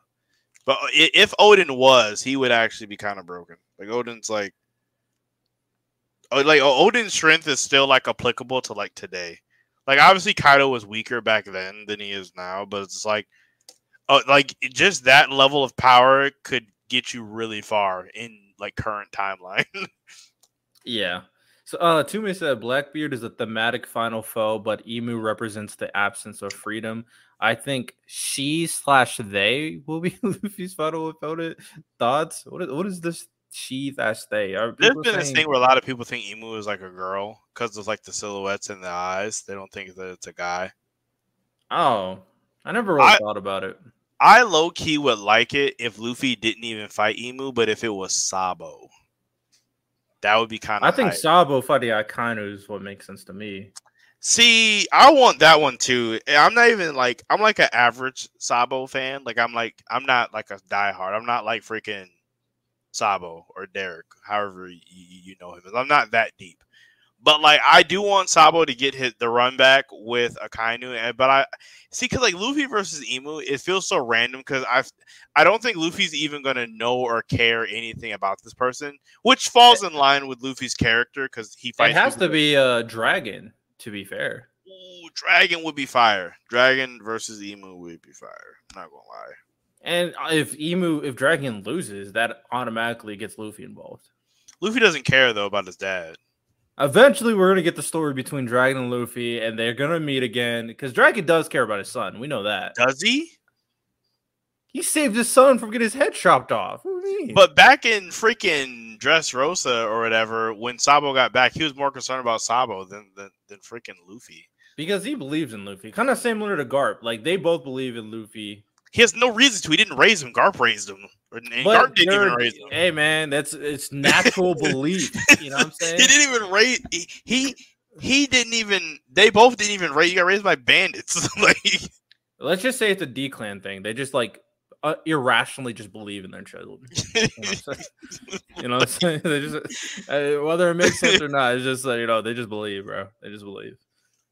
I, I can't remember if I asked you this a long time ago, but it popped back into my head. Like I wanted like your opinion. Who do you think will win in this fight between Don Krieg and Arlong? Hmm. Personally, Don Krieg or Arlong. The the what made Don Krieg so tough for Luffy is he always kept Luffy at a distance. Um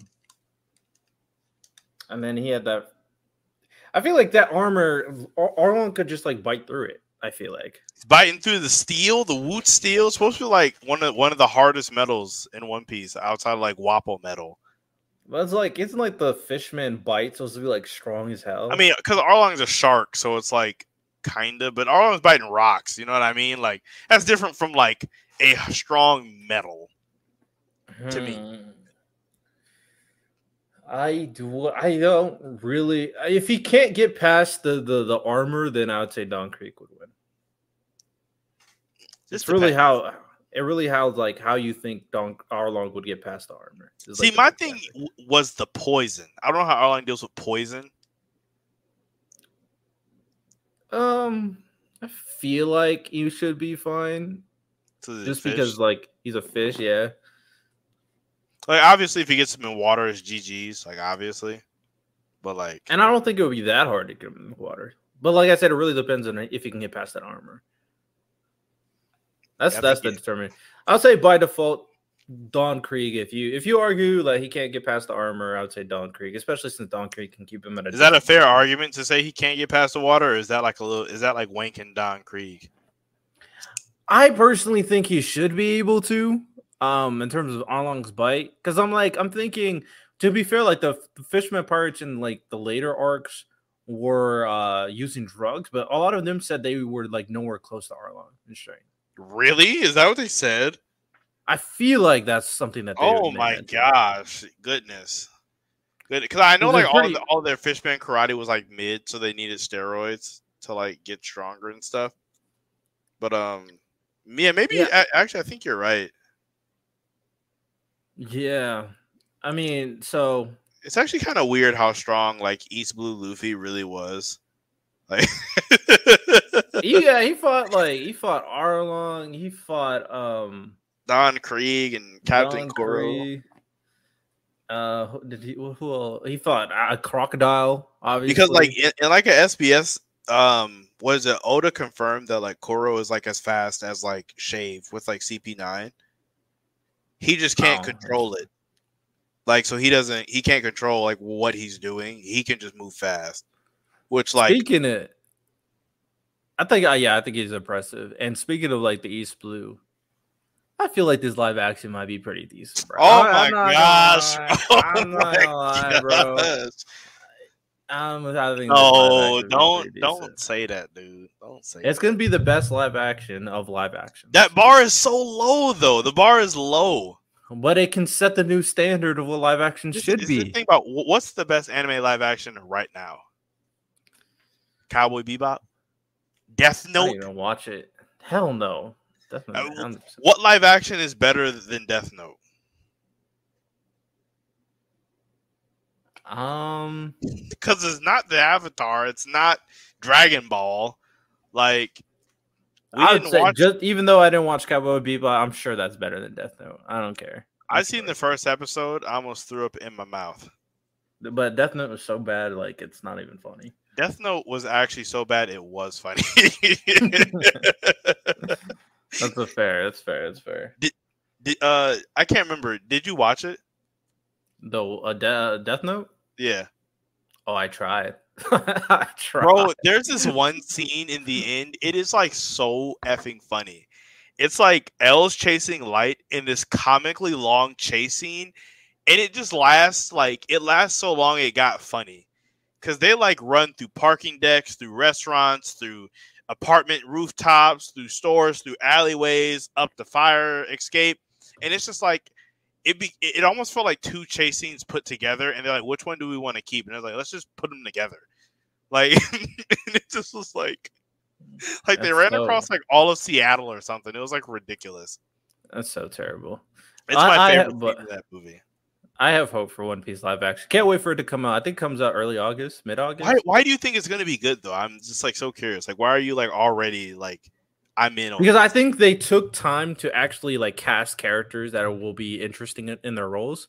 Like I think the casting for most live actions have been absolute terrible. Like That's. Death Note, Light was the worst cast, one of the worst casts Yes. I've ever seen. Yes. And um Dragon Ball, that casting was terrible.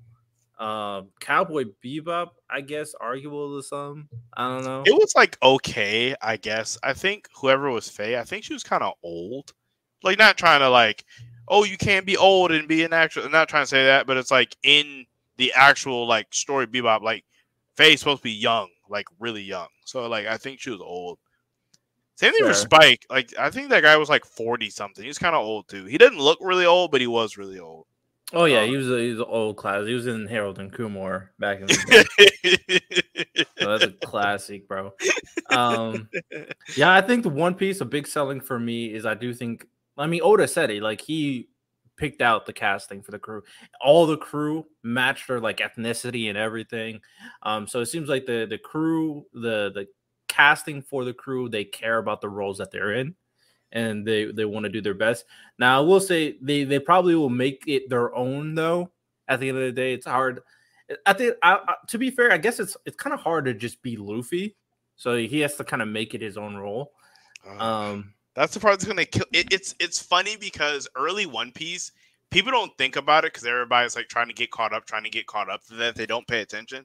But early One Piece is very different from current One Piece. Like the characters are like, it's like they're the same but not really. Like like early Zoro's way different. Early Sanji's way different. Like they're not the same character. So it's like uh, yeah, they definitely changed a lot. And I don't know if you've seen the trailer, but so far, you know, the Sanji Zoro interaction was pretty cool. I've seen the trailers. I've seen it. Sanji and Zoro didn't even really have beef that early though. It was kind of later ish.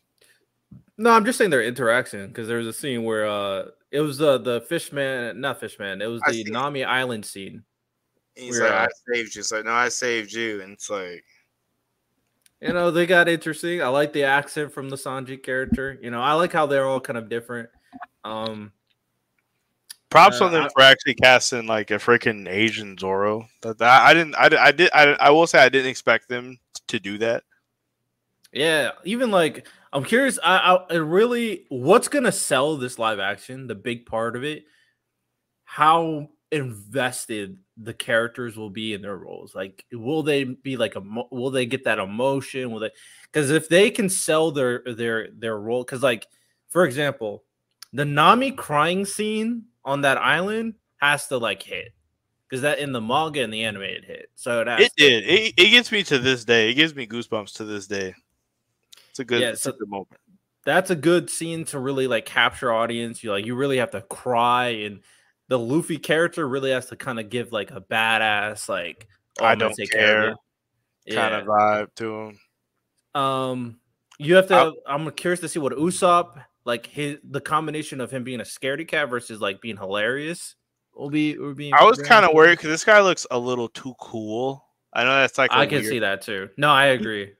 He looks like a little too cool to be Usopp. Like I get it, it's probably hard to cast. Like I get it, but he just has a little too much. Like I don't know. I, I don't want to say he has too much riz, but he kind of has too much riz.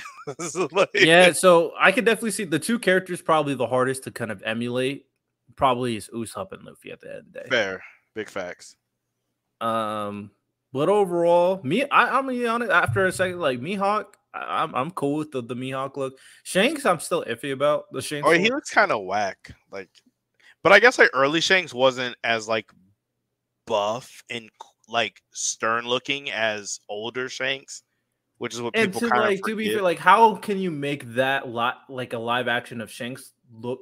Because if you really think about it, he's he's kind of just an old guy with red hair and a like kind of a must. Like to be fair, he's just like not. He looks really average, actually. Like, yeah, tall. technically he does look very average. So you he's just a dude with red hair. Like that's all it is. A dude with red hair, like and wear sandals. Like, like, So I was like, I was like, after thinking about it, Mihawk obviously you have to you have to be on point. He has you have to go all in with Mihawk. You have to. yeah. So um, How many? curious Did to they see say how many episodes is going to be, or do you know? I have no idea, but considering they're doing Arlong and considering they're doing what did Arlong come? n- Arlong is at- He's like he's like at the well. They they had the one scene of leaving Logtown where they all like kicked their foot up on the barrel, which uh, Logtown is like the end of the East Blue arc. So it looks like they're going to do all of East Blue. Is what I would assume. at Logtown. I wouldn't be mad at them ending there. I mean, because like, you Pretty- could definitely probably do all of Alvida in one episode. Pretty quickly, yeah. You could do like yeah, you could do like Luffy's backstory in Alvida in one episode. You could probably do like Captain Zoro's Morgan. introduction in the second episode. I would argue it would be better for those two, but you're probably going to do it in one, knowing them for for time's sake. And then like Buggy probably had like A you few. could you could do it in one, but it would be rough. Like you would really have to do it in like two, I'd say probably two or three for Buggy. three for Buggy. Yeah. Oh, you really want because you got the introduction of Nami, so that should take a whole like Nami. you got and Nami, the whole dog thing with the dog and like the whole town because that's like the whole thing that even gets Luffy to attack Buggy is like Moji is like Richie and Moji beat up the dog or whatever, and Luffy's ma- mad about that. So you know it's like it's kind of important to the reason Yeah. he was there. Yeah, I think it'll take him probably probably three. Three for Buggy. So then the Baratie is right after that, isn't? No, Usopp is after that with Syrup Village. Yeah.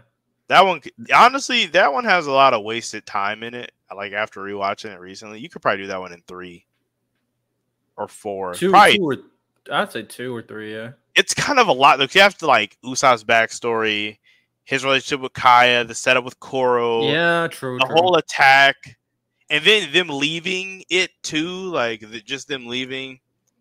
It's like a lot of stuff.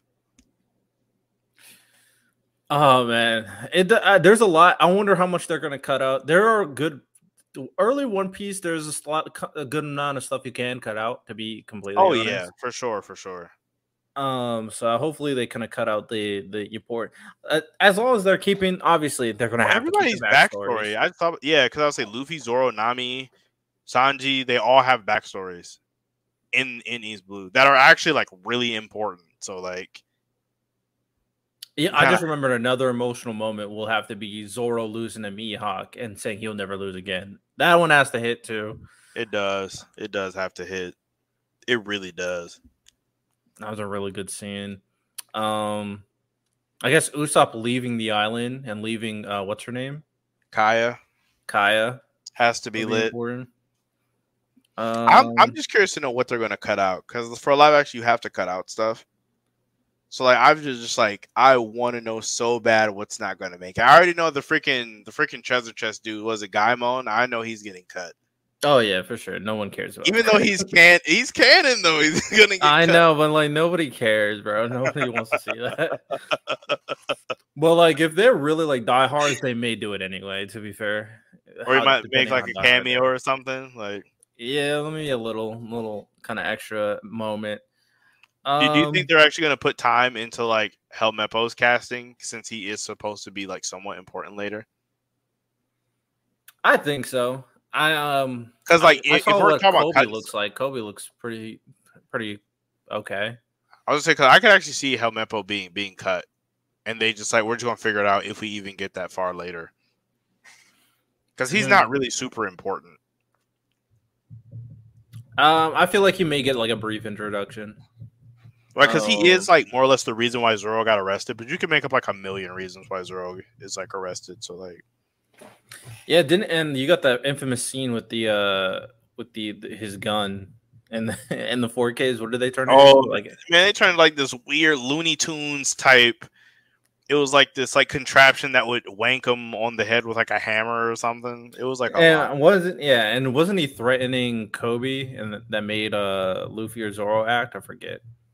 So like yeah, he like he he like took Koby hostage kind of. But Luffy yeah, they're pro- probably gonna keep that in. I'm Mm. sure. It'll be it'll be interesting to see uh, them beat Morgan. Accent.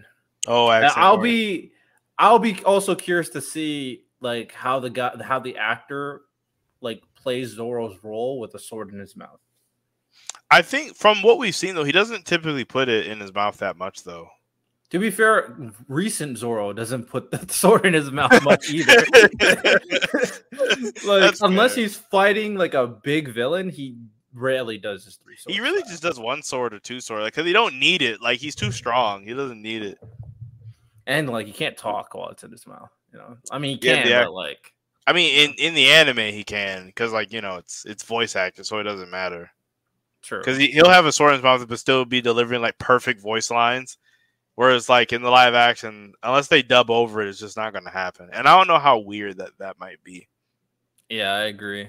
Um, oh, so I have this theory, right, in terms of Black Clover that I said. I don't know if you've seen uh the the clip about it. I think I mentioned it last time, um, last week.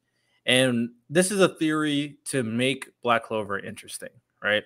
So as of right now, we've we've talked about it. Also was gonna one shot damnation. What did he do? Run shot damnation. Oh yeah, yeah. I mean, we, we both knew that was going to happen. There, there there was no question at all.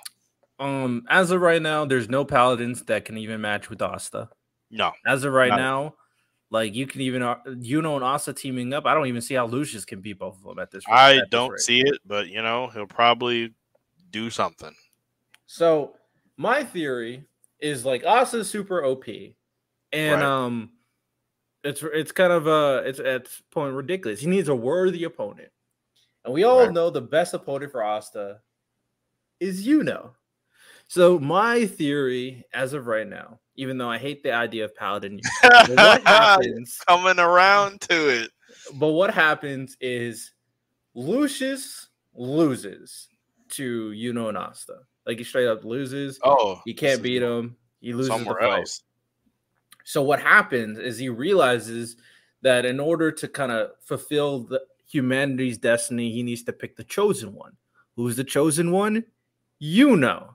So what he does is he transforms Yuno into a paladin and gives Yuno all three supreme devil rulers. So new now Yuno as this newly formed paladin has all three devil rulers is like the ultimate being that's supposed to lead humanity into the its next phase or whatever. So now the final fight will be Yuno as the final villain and Asta against Yuno. So you're saying shift it to where he's the final villain. Yeah, because I think no matter what you do with Lucius at this point, it won't make sense. It's gonna be ass anyway. So just YOLO. You know what I'm saying? LOL. So you don't think there's anything he, he could pull out to just be like stronger? I don't think anything Lucius can pull, pull out. He can that'll make him stronger and it'll make sense. I mean, but don't he got like the blood, body, and bone or something? Yeah, Can't he uses that to make like angel statues, right? No, he can make clones of himself though. But what if he makes like a giant version of, of himself? Okay, Yuno and Asta just giant. Like, there's nothing. Lucius can't even beat Yuno one v one. So like, You well, he has he never fought him one v one though, so because that that, just a clone, so it's a little different. there's nothing I can see Lucius pull out that that will like time magic doesn't work on Asta. Speed doesn't work on Asta because now Asta is a fucking. I mean, he could just beat him up normal. I mean, he is weak to that, just getting beat up normal. Oh, not now. We're just zetting it right, zetting right through it.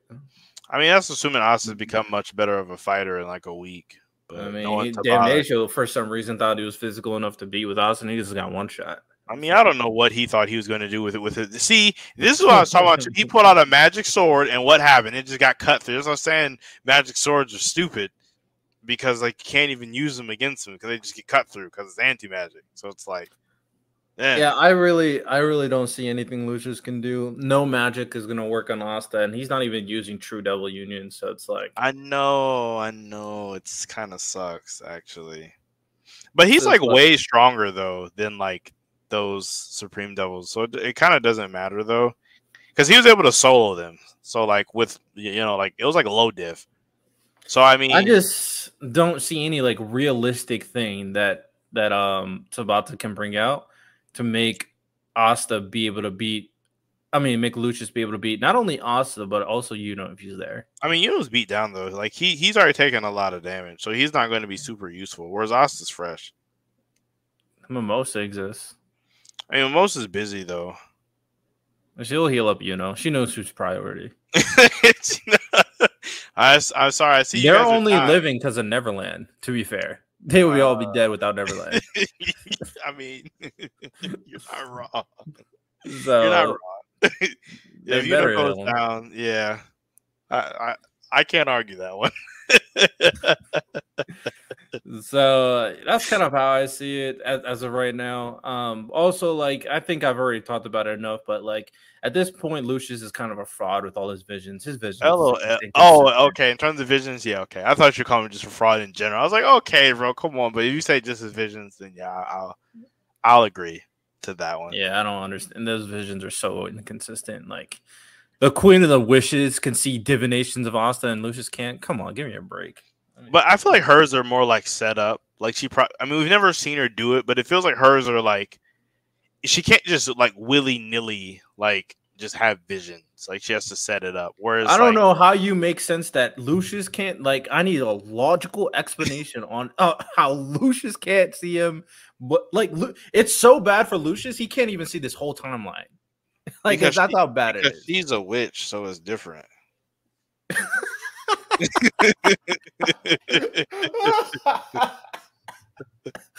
oh my god, bro. That's the most logic I got for you right there. oh man, that's all you gotta hear, bro. That's all you gotta hear.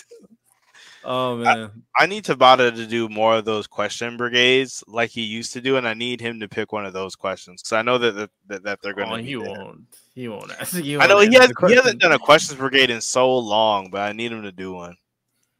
Um, I'm not gonna lie. Uh, I'm gonna go golfing for the first time tomorrow morning. Ooh, Now that I'm are you? Ohio nature, yeah. That sounds lit. I was on the golfing team in high school. I, I'm gonna have to start getting good so I can, you know, brag and be because like me being bad at stuff is just not okay. You know what I'm saying? It's not a thing. I was actually like really, really bad. So you're probably already better than me. Like, have you wait? Have you ever been like a driving range? Mm, Um, I did for the first time a couple. I think last weekend. I I went to Top Golf for the first time. Okay, the driving range is actually like a really, really good. Wait, have you played Wii Golf? That might that might be a really good place. To start. yes, I played Wii golf a long time go. ago. you got the you got the whole skill set right there. I think me and my dad are supposed to be going actually pretty soon here. We've been I trying to understand the game, but like the I have to understand the technique so I can get some power. the mechanics are so after bro, because it's all about weight shifting, and it's like if your weight shifting is weird, then the ball's just gonna go like in a weird direction. It's it's it's Yeah. so I have to start training because uh, like I would personally, um, you know, because I, I love to kind of brag about stuff. You know, I was uh usually more like pretty able to kind of adapt to sports, but naturally when I'm swinging something, I automatically go to baseball because you know I used to play a lot of baseball. So now I'm gonna have to translate what position baseball to golf. Uh, position was on they third kind of put, they kind of put me at a different type positions. I probably was best. At third base, I know you was on third base. I've played it before. I would say they probably best for me to be outfield because I was fast. Are you? But, Um, but but but do you have a cannon though? Oh, That's yeah, the for sure, question. For sure. Oh, oh, you got a cannon? yeah. Oh, do you really? Yeah, for sure. I can't do Um, anything with that because I actually don't throw very fast, so I can't like say I could throw fast. I actually just do not throw very fast or far. So when I played, I was in the infield. Yeah, my best highlight was back when I was like really, really young, and we had like the uh like uh young leagues for for kids, hmm and I hit a grand slam. You're really Right. golly, bro. Freaking RT the slugger out here. Yeah, man. Did a home run derby when I was really young too. Oh, so you're good at actually hitting too. Yeah. Yeah, no, I can't. Uh, I can't hit a lick. I actually will go to the cages as like an adult, and I'm still not really that good at, at, like hitting. But I have Man, bad on. Uh, eyesight, so Yeah, What? I, I, I liked baseball. If you were closer, we would go to the batting range. Well, you're like Oh, that'd be- away. lit. That would be so hype, bro. I'd be so down. I'm not even gonna lie to you. I'd be super down. Yeah, we'll see once I'm in the area, or you know, We could meet up in, in the middle or something, one of these days, like we'll- we'll- Columbus we'll or figure something. For sure, bro. Columbus, we have. Figure something else. For I went to the batting cages in Korea. They're way different than the ones here. It's kind of weird. Korea. You've been to Korea? Yeah, you know that. Yeah, I've been to South Korea. Not not north. I south. had no idea. I'm I'm assuming South Kwana. you never know. like yeah, I was in the Peace Corps. Like no, no, no, no, no. I thought you knew. Man, No, I knew you had a Oh. girlfriend that was in South Korea. You know what? I think this. I think I went around the uh, time that you came on the podcast. Now that I think about it, like the OG OG one when Josuke had like a thousand people in there all at once. Oh yeah, when there's so many people. Yeah, I think that was around that that time. So that's probably when I first first first met you. So that's probably yeah. That sounds about- about right. Which was a minute ago. That was like 2019. It was a long time ago. It's Yeah, we've known each other for a while. A lot has changed. A lot of people. I think we have talked about it. I don't think you were here. I think we talked about last week that that Black Clover I hated kind of killed Black Clover. I don't lie. Oh, you think the, the the the prep for the final arc? Um, yeah, that hiatus killed a lot of buzz, and then the delivery of the final arc kind of solidified it. See, you say that, but I think the Spade arc was kind of doomed from like. I think But I still think there was a lot of people like creating content, and then there's still a lot of people hyped because there's still a lot of moments like you know getting a second grimoire, uh, Magna beating Dante. Um, I still don't really care for that moment though. I really. Don't. I'm not speaking on it, but I would say there's a lot. Of, there was a lot of hype. People were still making a lot of content. Not gonna lie, I when I was still making Black Clover content, my, all of my videos were banging when I was making that. So I think there was still a lot of hype. People were watching. People were still tuned in. But that hiatus and then this final arc completely killed it. Like I like it sucks. It does feel like it's kind of like that. The scene is smaller. Yeah, the only one I see making content really, other than like the big guys who can just make content about a lot of stuff, is like Broku. Honestly, and it's like different. It's not like like it's not like weekly commentary. You know what I mean? It's different. It's like uh, power scaling theories for like Broku and like other people too, I guess. Yeah. Um, like but yeah, I think that the scene's completely completely dead which is you know it's unfortunate but this is what happens when you have a long running series and lack of direction as it ends so it kind of sucks because a lot of the people that make content about it now like obviously no shot to any like content creator like definitely like you know do do your thing but it's all of the freaking variety channels that just like make videos about literally everything and it's not like any dedicated like Black Clover channels. Like it's like oh yeah, they're like, like, all gone. Like I said, it's only really yeah. like Roku for the most part, and it's probably like dedicated. Yeah, it's just broken because everybody else just does everything all the time, which like they're gonna do anything anyway. And again, no shot to them, but it's just like all, all your dedicated guys kind of just like are just like falling off. Yeah, the, the only fans you really see are the ones on Twitter trying to hype up every chapter and doing their best, you know, defending it till till death's door. But yeah, it's just uh it's unfortunate. I know we still got Nero. Nero still does uh Black Clover. Oh yeah, he does his thing. Well, I mean, it's not a big thing for me because like I never really saw me doing this anime stuff for a long time. I mean, I'm kind of doing something else. I say you're like, doing anime right important. now. I mean, this is just for fun, bro. We just here chatting every week with the with the with the boys. Oh, you talking about your like political commentary? Yeah, that one stuff I focus on because I could still like if I still was making videos, I'm sure like I would still be able to kind of pull in a certain amount of numbers. But you probably shift around. You probably would like choose a more like a, a good strategy. I'm sure. Yeah. Instead of like. Doing but now whatever. I don't really. I don't really care. I just. I mean, uh, I think it's good to have things for fun that are like this, like like because it takes like a lot of, of the stakes off of it. You know what I mean? Like. Yeah, and anime, manga, and then not I, I not only do I hop, do this every try to do it every Friday. I also there's another channel I hop on for Saturdays, um, the Players Choice channel, and I hop on there for their PC anime segment, and I'll be chatting my agendas over there, talking about it. You know what I'm saying? They saying Black Clover Fighter or good? Huh, cap, not. Dang, good. it sucks because like it's uh, it's like it has everything. It has all the ingredients to be good. Like imagine having a meal and you have all these raw ingredients that are good, but it's like you mix them together and it's just kind of off. And it's just like, dang, bro, this could be so good, but you're just kind of ruin it a little bit. Yeah, because one thing that I mentioned, um, I feel like people weren't getting in it when I made this short about it. Is I said like the Black Bulls versus Damnatio fight was mid, and it wasn't the because the Black Bulls needed to win. Of course, they don't. They're not going to win that fight. I didn't expect them to win that fight.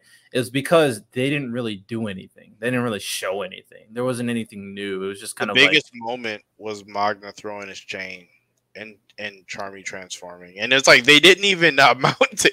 They were just like one-off panels I mean, I think Charmy had like three panels or something, but the minor thing, like, it was like nothing amounted to anything. It was like all their off screen time practicing to get better was just like one panel, two panels, like it didn't matter. Yeah, and uh Tabata completely ruined Charmy. That that was uh, bro. Ruined. She was never supposed to. I don't know what y'all. I've been saying this for years. She's a whole dwarf human hybrid. That that should what be like one of the most that mean? What does that mean? That should mean a lot. But, but apparently not. I'm about to like it should. Don't mean bro, like, bro. Imagine having a human elf hybrid. You know how crazy that would be for the story. Yeah, we already got one. It's pretty crazy. yeah, it's like you know, but not. You know what I'm saying? It's, it's like it's like the you know, it's like the you know of like freaking Christmas past. It's like what could have been for you know. Yeah, it's uh, it's unfortunate, but you know, it is what it is, bro. It's uh, you know. Oh, I, I, had something to say to you too. I caught up on Four Knights because I was behind. What are you talking about when you said Xion was was captured or was kidnapped? Because I didn't. Was that like an extra chapter or something? Because I didn't see that. Did anywhere. I say Xion was captured? I said I think I said Gawain was captured. Did I say Xion was captured? No, you said he like it makes sense the way he is because he was raised different because of what happened. Like you made like alluded to sound like he was like it's like something had happened to him in in like his childhood. Did Unless I? I? misunderstood you. That that's what I thought. I could have misunderstood you because I misunderstand things often. I don't remember saying anything about his capture. I don't know. Because like I, the way I interpreted it is because oh, go... not Xion. No, it is Xion. Yeah, I thought you were talking about Nasiens for some re- no. reason. I mean, they have the oh. same haircut, so I totally get it. Um, yeah, yeah. Uh, what I meant is like the way he is in terms of being obsessed with like uh Tristan. So wait, did, did he actually get captured, or was that like? Because yeah, I he was captured for uh, by uh the uh Gil Thunder's crazy. by. Vivian Win. Was that an extra chapter? Because that wasn't in the regular ones. I didn't see that. Yeah, either. you didn't see it. You didn't read it.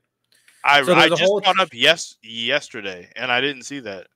Oh, I don't know where I saw it, but I definitely read it. So there's a whole chapter of like Vivian captured Cheon and uh they couldn't find him for like weeks, like he I think years actually, because he actually grew up with Vivian for a while and they could not find him. And uh obviously she's crazy, Right, and that's Obsessive she's the one who taught she's the one who taught Cheon about spirit magic. So that's why he's able to use spirits and all that stuff. And it's kind of crazy how Cheon Cheon just like casually brings out like Bell technically in like Black Clover. He has like four spirits. He has all of them. It's kind of funny. Um, but yeah, he, he learned spirits from Vivian. He waited for his perfect opportunity and he killed Vivian. Um, and that's what I mean. Yeah, he- that's uh, why he's so well, crazy. Yeah, apparently it was five years. Yeah, it's crazy. And uh, Tristan was the one who found him, I think. What the fudge? Where was this at? I don't remember. Like, where was this? Because it's not even telling me. I don't even see it. I don't even remember how I found it. When I look up chapters, like for like Four Knights and stuff, I just go Four Knights chapter X Y Z and then pick the first. Because like I literally, because I even reread stuff. So like I reread, um, I forget the name of it. Was it? No, the, the freaking um, the that like city. I reread that and and the uh and and the demon stuff, and I didn't even see it. So I was like, dang, where's this at? So it must have been an extra one or something. I, I yeah, definitely was. I think it said like bonus chapter or something. Dang it, bro! I wanted to see that. Oh well. Yeah, it's a good good insight on like Cheon on why he is the way he is. Like, it's not like oh he's just naturally an asshole. No, he was kind of raised by a crazy lady for five years. So I think this was Masha or not Mashima, but Nakaba's way of giving because there were people who probably wanted Gil Thunder to end up with Vivian. So they it's kind of the best of both worlds where he legitimately did end up with Margaret, and this is Margaret, him and Margaret's kid. But he's kind of like Vivian, so you kind of got the Gil Thunder ex Vivian people satisfied too. Um, well, I don't care. I wouldn't care to satisfy those Gil Thunder X Vivian people. That's crazy. Um, but you know, it may, you know, we definitely understand why he has Vivian's personality for sure. also, like Lancelot is literally like Gojo, but in the Seven Deadly Sins universe.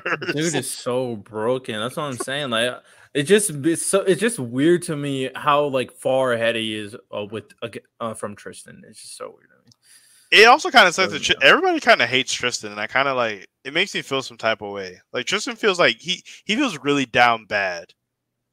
Yeah, he kind of seems so like kind of pathetic. Yeah, like you just Like- kind you can't help but like pity him a little bit. Like he's so I, I like that aspect because Meliodas felt so like distant in terms of like everything. It always felt like he knew the right thing to do, the right thing to say. He could come through when you needed him.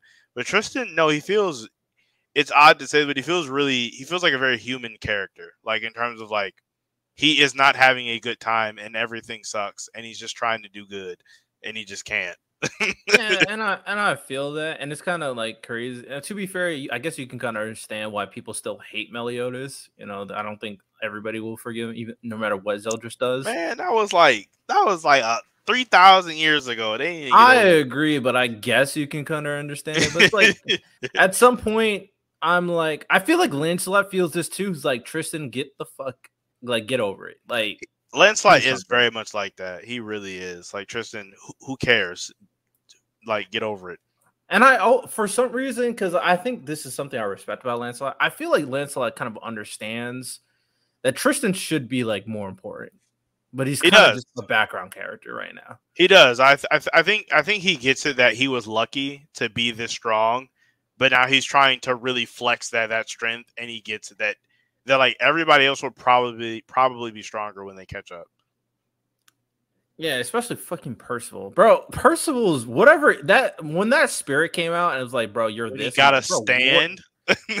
bro. I'm like, who the hell is Percival, bro? What what is this this backstory that we're about to get from this guy? Uh, man, He I has do- to be related to chaos. He just has to. I'm not gonna lie. As a person who was really big on like Zeldris and Gelda having a kid that was important, I'm I am okay actually with like Percival being like their pseudo child. I, I'm like okay with that. Oddly enough, I'm okay with that too. But it's kind of it's kind of funny how Percival is treated better in the demon world than Tristan, and he's part demon. bro. That's the thing. Like they hate they hate him. They hate Tristan, even though Tristan, by all accounts, is the child of the strongest demon. But they hate him. In all accounts, he's like a prince of the demon world. He literally is. He's he like his his uncle is the king. You would think there'd be like some type of respect, but they're like, ew, this filthy half breed. Like, oh, why is he here? We hate you. It kind of pissed me off that Tristan lost to this guy. But I'm like, Tristan, you better, you, bro. You ain't no way you're losing to like these guys. Come on, get a hold of yourself, bro. I thought that was weird because that means that that guy, I forget his name. I just keep calling him Bellion because he looks like Bellion from the movie.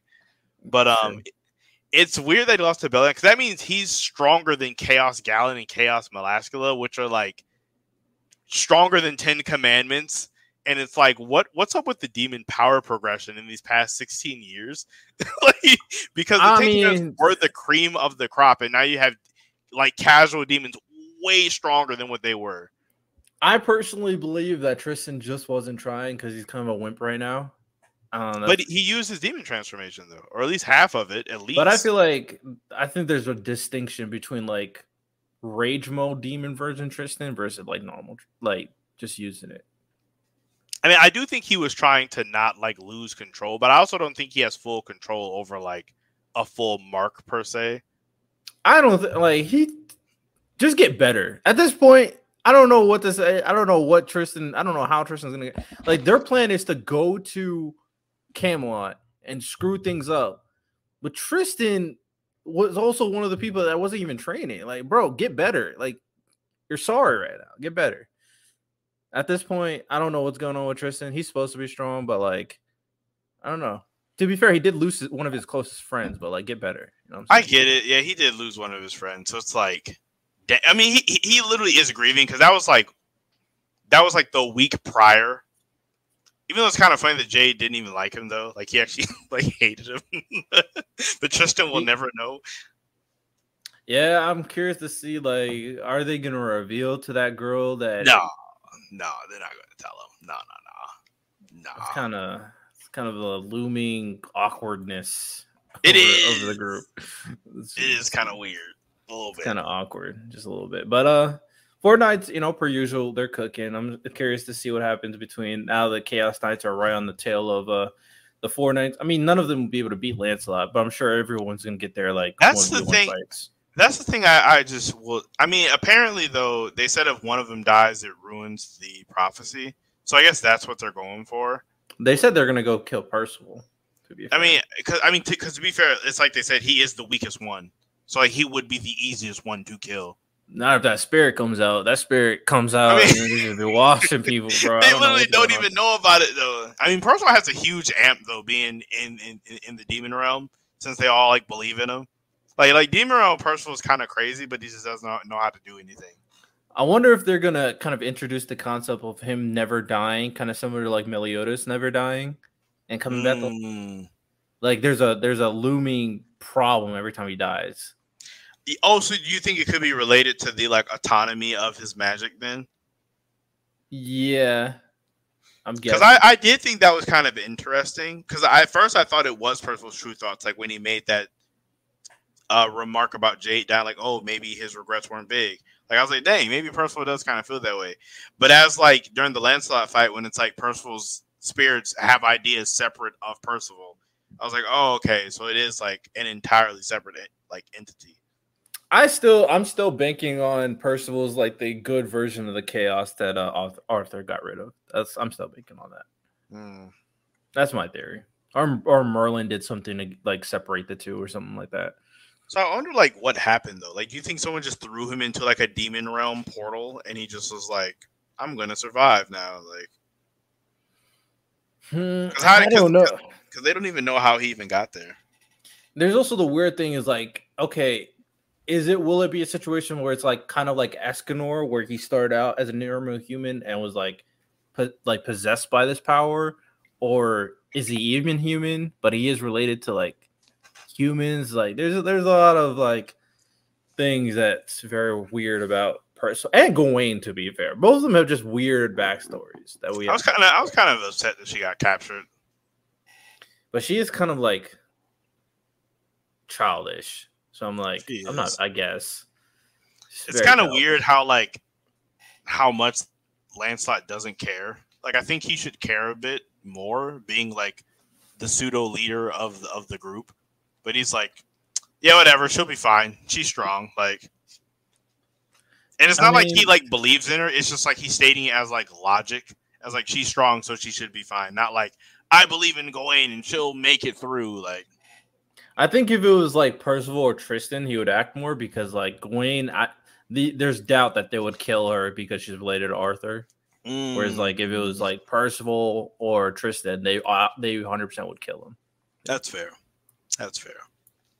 So there's so any many I- things to kind of play out for I sure. think it's. I, I do think it's kind of weird though that Arthur would even keep sending people after them, even though Lancelot's still there. Because I get it, you're trying to kill Percival, who is, who is the weakest one, but Lancelot's there, and he could best you in combat. So it's like, why even send anyone anywhere near him? You know what I mean? That, that's like the one thing that gets me. Yeah. I also am very curious to see um if we get to see more sins before like because obviously it's not going to be a LOL. You mean King and Diane? and their daughter. She's in the game, bro. That's what they're going to do with her. She's she's a video game only character. She has to appear in the real story too, man. I mean, they do have multiple kids though, because they did say that they have kids plural. So maybe like That's cool. You know, bring them in the store. Plus, they got to meet the the knights eventually. The sins have to. I like. I mean, in theory, Diane and and King would be perfect teachers to help them control their abilities. nope, we're just Uh, gonna Lancelot train them. we're have Lancelot Right. train everybody. Apparently, bro. There's no way it's going to be as simple them just going to to Camelot, and that's. It's definitely going to be much more convoluted. Whatever happens. oh, I don't know if you remember this dude, but um, so like you know this, that random guy using all of, of the goddess powers there. With, with the Chaos Knights, he's been using like the thing to keep them safe and all that. Yeah. That's the samurai dude from Seven Deadly Sins. It has to be. It has to be Nanashi because he was like ex goddess clan. He got his ring wings ripped off. Oh, that's true. I remember. it has to be him. If it's not him, I'm be I'm be super shocked. But it has to be him. That makes sense. That makes sense. Okay, Sweet, it'll be interesting. So he's probably like mad strong. Yeah, well, that's a lot. Probably still gonna beat him. So. but I think, I mean, it'll be interesting to see. There's another thing that was on my mind, but now I'm kind of, kind of blanking. Um,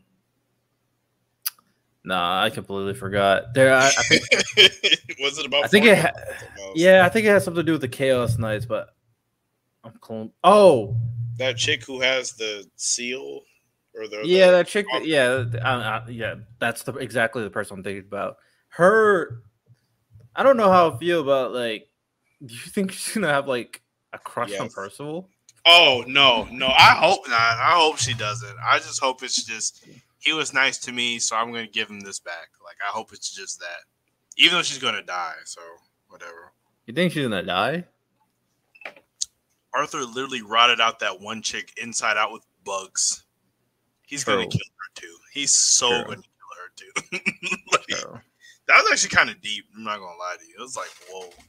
Oh, also Ironside's brother is here too. So Percival's uncle. This is. I wonder. I, I hope that they get a chance to actually establish that. Because like, it's kind of weird if they don't. It's like a missed opportunity. But Nakaba's pretty big on family stuff, so he probably will. So we'll see. I, I, I'm more curious about this whole like how they're gonna stop the behemoth. Like I don't quite understand. But Yeah, whatever broken ability person was about to bring out will, will save the day. I'm naturally immune to negative energy. Like person Percival's so broken, bro. Like probably definitely the beginning in terms of abilities to just start off with is like one of the most broken. Oh my gosh. He's like is so overpowered, but just doesn't know how to do anything, which is the best nerf for him. Because once he learns how to do stuff, he's going to be like ridiculous. Yeah, he's probably gonna be like Arthur level. It's like it's gonna be GG's at that point. But you know, it is what it is. I would say overall Four Fortnite has been been good. Eden Zero kind of doing their thing. All the manga in very interesting places with that um for the most part. None of them uh other than like One Piece carrying every week, you know, none of them Man, One Piece doing the thing every week, never stops, never stopping. But there's other good manga that I do really think are interesting that people don't talk about enough. Like Yozakura family, I stand by that one. Very interesting, like character story between the Yozakura family. Um, Elusive Samurai, I told you all about that in the beginning. That thing's cooking. Elusive Samurai. That's what you keep saying, but you be the only person I be hearing saying it though. Oh well, there's a reason why it survived. It has survived the axe. There's a reason for it. So, it's it's gonna get its an. I'm sure it's gonna get its own anime too. So yeah, that's probably true because it's been so long. Uh, that I mean that story is cooking. I think, and I, I'm also one of those people. I think Rex agrees with me. Takauji, the main villain, is like one of the best villains in Jump right now. Really, like, he's like he's better than Lucius for sure. I mean that uh, bar low. I know. I just had to say it. Um, but he is one of the best. He's the most interesting. Like he's so he's a very like convoluted villain, but he's kind of very broken at the same time. Uh, so he's a great villain. Sakamoto Days pretty, pretty interesting. I think uh, great fights, great choreography. And Undead Unluck final arc is like the best final arc that's going on right now. Not counting One Piece. I need to catch up to that one because I've actually been like super behind on that one. Oh, bro, Fuko and her character development. Oh my god, bro, she's such a great character right now. Dang, because oh, Undead yeah. will have like these like amazing stretches. Their anime's coming out soon too, isn't it? Yeah, I, I mean, I'm, I'm, I'm probably, I'm probably, if I'm being completely honest, this is kind of my opinion about Undead Unluck. I think it's pretty cool, but I think the final arc like this is one of the few series where you can say the final arc clears the rest of the series. Well, see, it just depends because that one stuff with freaking unknown that that that arc was fire with unknown in, in them. That arc was really good. Oh, I think this final arc is better. It's just well, like no, no, no. It, it was an arc in there. It was that one person that like couldn't be seen or heard or anything. They like basically didn't exist. But like, oh yeah, I know. I I remember what you're talking about. Like so the, the big thing better, but the yeah, I mean, I think I feel like there's really no manga that we, we can bring up where the fu- other than probably going to be one One Piece is always the exception. Anytime we talk about all manga, One Piece is the exception. um, and like any S tier manga are exceptions, bro. I'm not bringing up any S tier, but like on general spec- uh, spectrum, there's very few manga you can bring up and say like the final arc is their best arc and I think Undead Unluck is one of them. That's true. A lot of play, bro. They be fumbling the last arc. Yeah. Whereas the lead up to this one, especially considering the arc before this one is so mid, and then you have this arc, is like, bro. Yeah. Because I'd even argue like all of the well, Naruto and Bleach, their last arc is actually not good. there's entertainment, but you can never say that that that was their best arc. There's 100 percent arcs better. 100%. Yeah, it's like big no. Um, big no. My Hero, same thing. Black Clover, same thing. Uh, yeah. Tokyo Ghoul would be an interesting conversation, but I would probably say the fun arc more than likely is probably not the best one. But I would have the conversation about that one. Ooh, Tokyo Revengers. There we go. Oh, terrible final arc. Jesus. That final arc was dog shit. That was one of the worst final arcs I've ever seen, bro. Um, I would actually have a hard time thinking of a worse final arc than Tokyo. So bad. It just went. It went like it was good up till the final arc. Like it was. The it was literally insane. It was so good. It was so good until the final arc. It was like amazing until the final arc. It, just It was fire. series, bro. Even the beginning of Uh, the final arc, it wasn't even the worst thing, but it just like, man, Yeah, that- fall from grace. Hell's Paradise Final Arc, not uh, not one of the best. Um, oh, another contender for a good final arcs, Full Metal Alchemist, for sure. That's true. I really enjoyed that final arc. That's true. Their final arc was actually pretty good. Attack on Titan, I think their final arc was better than the rest of it too. Yeah, I think. Uh, to be fair, I consider both these series like S tier. So I mean, I'm not gonna. right. Um, Mob Psycho fumbled. Uh, Even Magi, I don't think the final arc was the best arc. I think like probably some other arcs. Actually, yeah. it's weird. I think that flashback arc is the best arc in Magi. that was such an intricate arc, bro. It got It- so emotional. It's so deep, and honestly, that's like my line for like complexity or complexity in stories. Anything more complex than that is like way too much. Ah, I, I feel that. I, I, Because think- I feel what you're that, that was low key too much. I was just really invested in like in the characters for some reason. There was enough buildup of like who they were and their irrele- their relevance to the stories. Like, she, she literally put it dead center in the middle of the series. Like it was in the middle, and it's like, well, there's like a hundred chapters after this. I kind of have to read this. yeah, it was it was good. It was good. Uh, well, you're not caught up, but Gintama Fun Arc was fire. So- caught up. I'm not even started. oh yeah, true. You know what I'm saying. Um, other series final arc.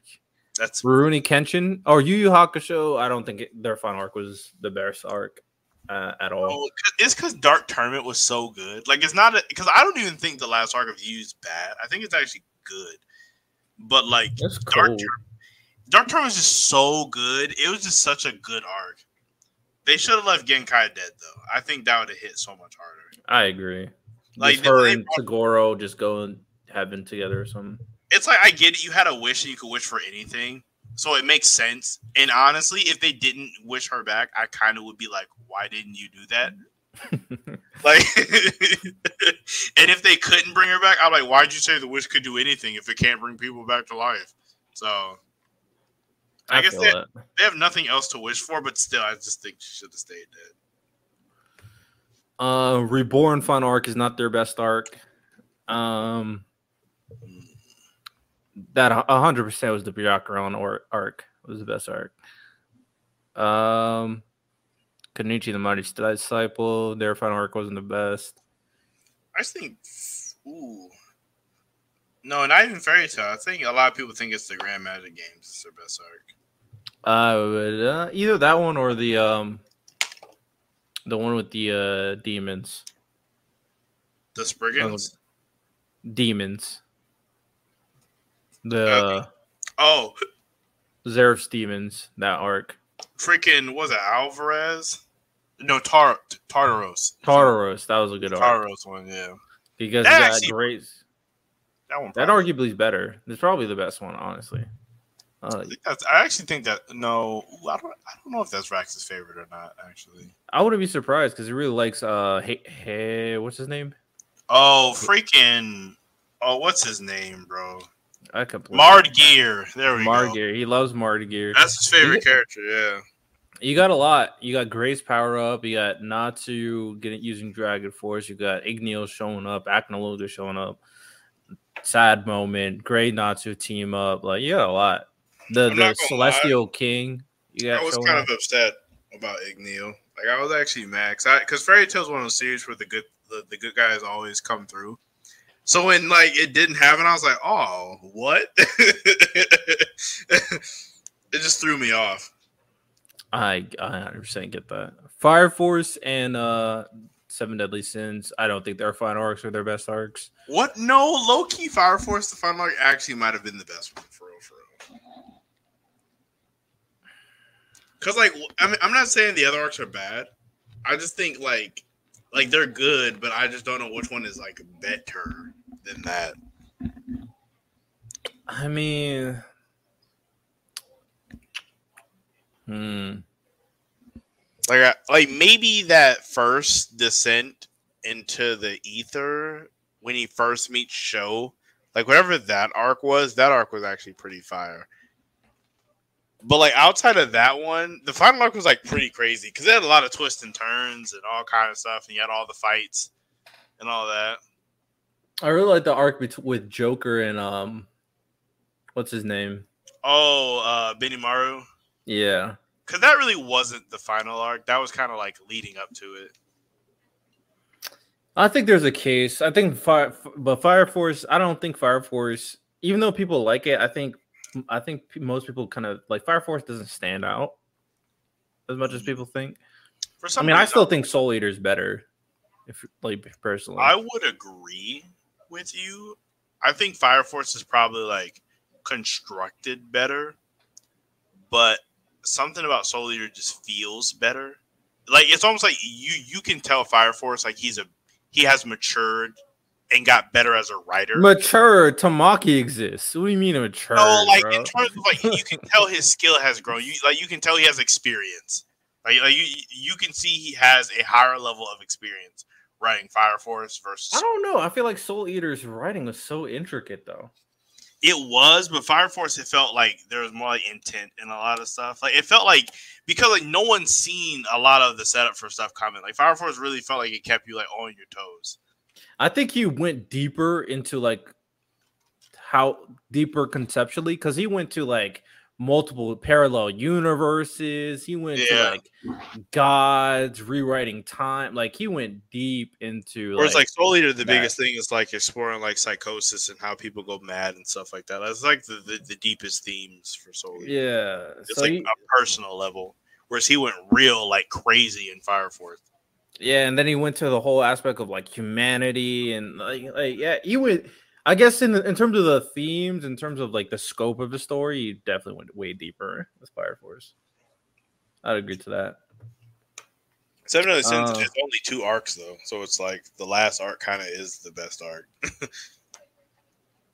I'm not, I'm not buying that. There's not too the. Ten Commandments is literally like that. Like the Demon King stuff, it, it's like Seven of the Sins is getting to Britannia, and then it's the Ten Commandments and Demon King. Like that is the whole. Like it's it's literally two arcs. Nah, this is cop out. I'm not buying it. You think it's No. multiple arcs Yeah, I'm not buying it. Cop leading out. up to leading them getting to Britannia has to be one arc. There's no way you think that that's multiple arcs. You can break it up because you got first you got the um introduction of obviously Elizabeth and Meliodas. Then First chapter, one chapter. then you have them meeting uh Diane. that's also one chapter. Then you have them meeting uh Ban. Ban. That's also one chapter. Then you have them meeting up with King. That's probably like three chapters actually. That one actually is like two or three chapters. And then you have the meeting Gowther. That's like also two or three chapters. uh actually was this yeah yeah Go throughs here so then you have the the tournament arc where all these uh But the Vaso Fight Festival, oh my gosh, Yeah. you want to consider that an arc? I guess. yeah, yeah That's the biggest I guess ever, bro. That's, you know there's so much stuff that happened that's bro not an arc. It's like five. It's like it's like seven chapters tops. It's not that long. I mean it's not my fault seven and only since lives their mini arcs That's not Um, an arc. so then then i'll give you them showing up at britannia then i'll give you that oh my gosh, that is not no freaking arc, dude. You suck. And then, then then you're good with that then you have them being at britannia i'll give you the whole entire thing one big arc It's actually Um, funny now that I look at it, like on the wiki, they do actually consider all these arcs, and it's really not. It's kind of it's it's segmented also like you have like the uh i'm gonna stop there i i, I just i can't consider it like three separate arcs there's too many like segmented mo- moments But it's it's so small though. It's like I just don't. To me, it doesn't seem like an arc because it's like, it's like, oh man, here are these like three or four chapters. Like this is my arc, and it's like, what? It's like you get like you get Ban and D- and freaking Diane in volume two. It's like there's no way you're getting two arcs in one volume of like of like what eight chapters like Hey man, it is what it is. Uh, have you seen Gurren Lagann? I'm gonna wrap it up by going over a few things that I did say I was gonna do this. But have you seen Gurren Lagann? I have not. All right, I'm gonna go over some anime. We'll see if you've seen them, and uh, we're gonna objectively rate them very quickly. Okay. Uh, okay, go down the list of the anime that I have. I feel like I'm gonna seen have not seen most of these. It's gonna be so funny. I guarantee you haven't seen Hellsing Ultimate. I've not. I know you haven't seen Code Geass. Uh, No. Puella Madoka Magica. Nope. Baccano. Nope. Fate Zero. Nope. What? I've always wanted to watch Fate, but I never knew where to start, so I've never watched it because I, I want to start at the right spot. Because there's a bunch of I can, Fates. I can, no, no, I can give you the order. So for Fate, this is how. It, do you want to watch a chronological order or like? I, I think like the action because there's like the the release order and then there's like the story chronological order but like i never know like which one i'm supposed to because some things it's better if you watch it in the order it came out and some things it's better if you watch it in the order that the story takes place so it's like i, never knew which one. I personally think you should watch it in chronological order, personally. But I like like consistency in terms of storytelling. Um, so if you're doing chronological, you watch Fate Zero first. Uh, that's the start. Then you watch. You technically can watch both Fate Stay Night and Fate Stay Night Unlimited Blade Works. They're technically the same events happening Mhm. but a little different. But if you like one perspective is a little different, like they're like they they're told differently, but they're like the same events. If you understand where I'm coming from. Mm. Um, so I personally would say just watch Unlimited Blade Works because I think Fate Stay Night is trash. Um, like bro, I'm telling you, this is this is a scene. This this is a scene in Fate Stay Night. There's a scene where Shiro has to heal Saber. In order for them to do that, they have to have sex. And I'm not lying. They have to have sex. And there's a scene, instead of you seeing them have sex, they put a they create a 3D dragon of Shiro fighting this 3D horribly made CGI dragon and beating it, emanating the fact that he's having sex with Saber. what that sounds like It's trash, bro. Uh, the whole relationship between uh, Shiro and Saber is dog shit. I hate it. Um, and uh, honestly, my biggest gripe with Fate is Saber. Like her whole character is pissing me off. I don't lie. that's the Uh, chick in the blue isn't it Yep, her whole character pisses me off. because like her fucking char- her character doesn't make sense at all. Like I'm so irritated because it's Fate in the Fate franchise. She's like King Arthur, right? Okay. And I'm like, but why though? Like, why did you have King Arthur be a woman? I don't understand why. Why this is the thing. And then they this is King Arthur, but in Fate Stay Night, she's like flirting with a teenager in Japan. Like, what, what are we what are we doing? Like, I don't I don't understand i what mean we're to doing be right now. fair in in in the lore guinevere is much younger than than king arthur so i mean maybe they're going for that That shit's cringe. And the crazy part about it is like also there's a version that's Joan of Arc that look exactly the same as King Arthur. They're the same look. Like you could have just switched to Joan of Arc and you would have been fine. Like no one would even notice or say no one would have noticed. Like, bro, just have it to be Joan of Arc. Like, I don't- we know Joan of Arc was a teenager. So, um, also like there's a bunch of different like Saber clones that look exactly like Saber. Like, there's one that's like King Arthur's kid that looks exactly like Saber. Joan of Arc looks exactly like Saber. Uh, it's just annoying and it's stupid, and I hate everything about it. Um, Jeez. uh, Fate Unlimited Blade Works is much better uh, than Fate Zero. It's animated way better too. Like Unlimited Blade Work has like peak animation. People Is say like that. an- yeah, yeah, much newer. Mm. It's like it's ufotable. It's like peak ufotable for sure. Oh, I see. It's those guys.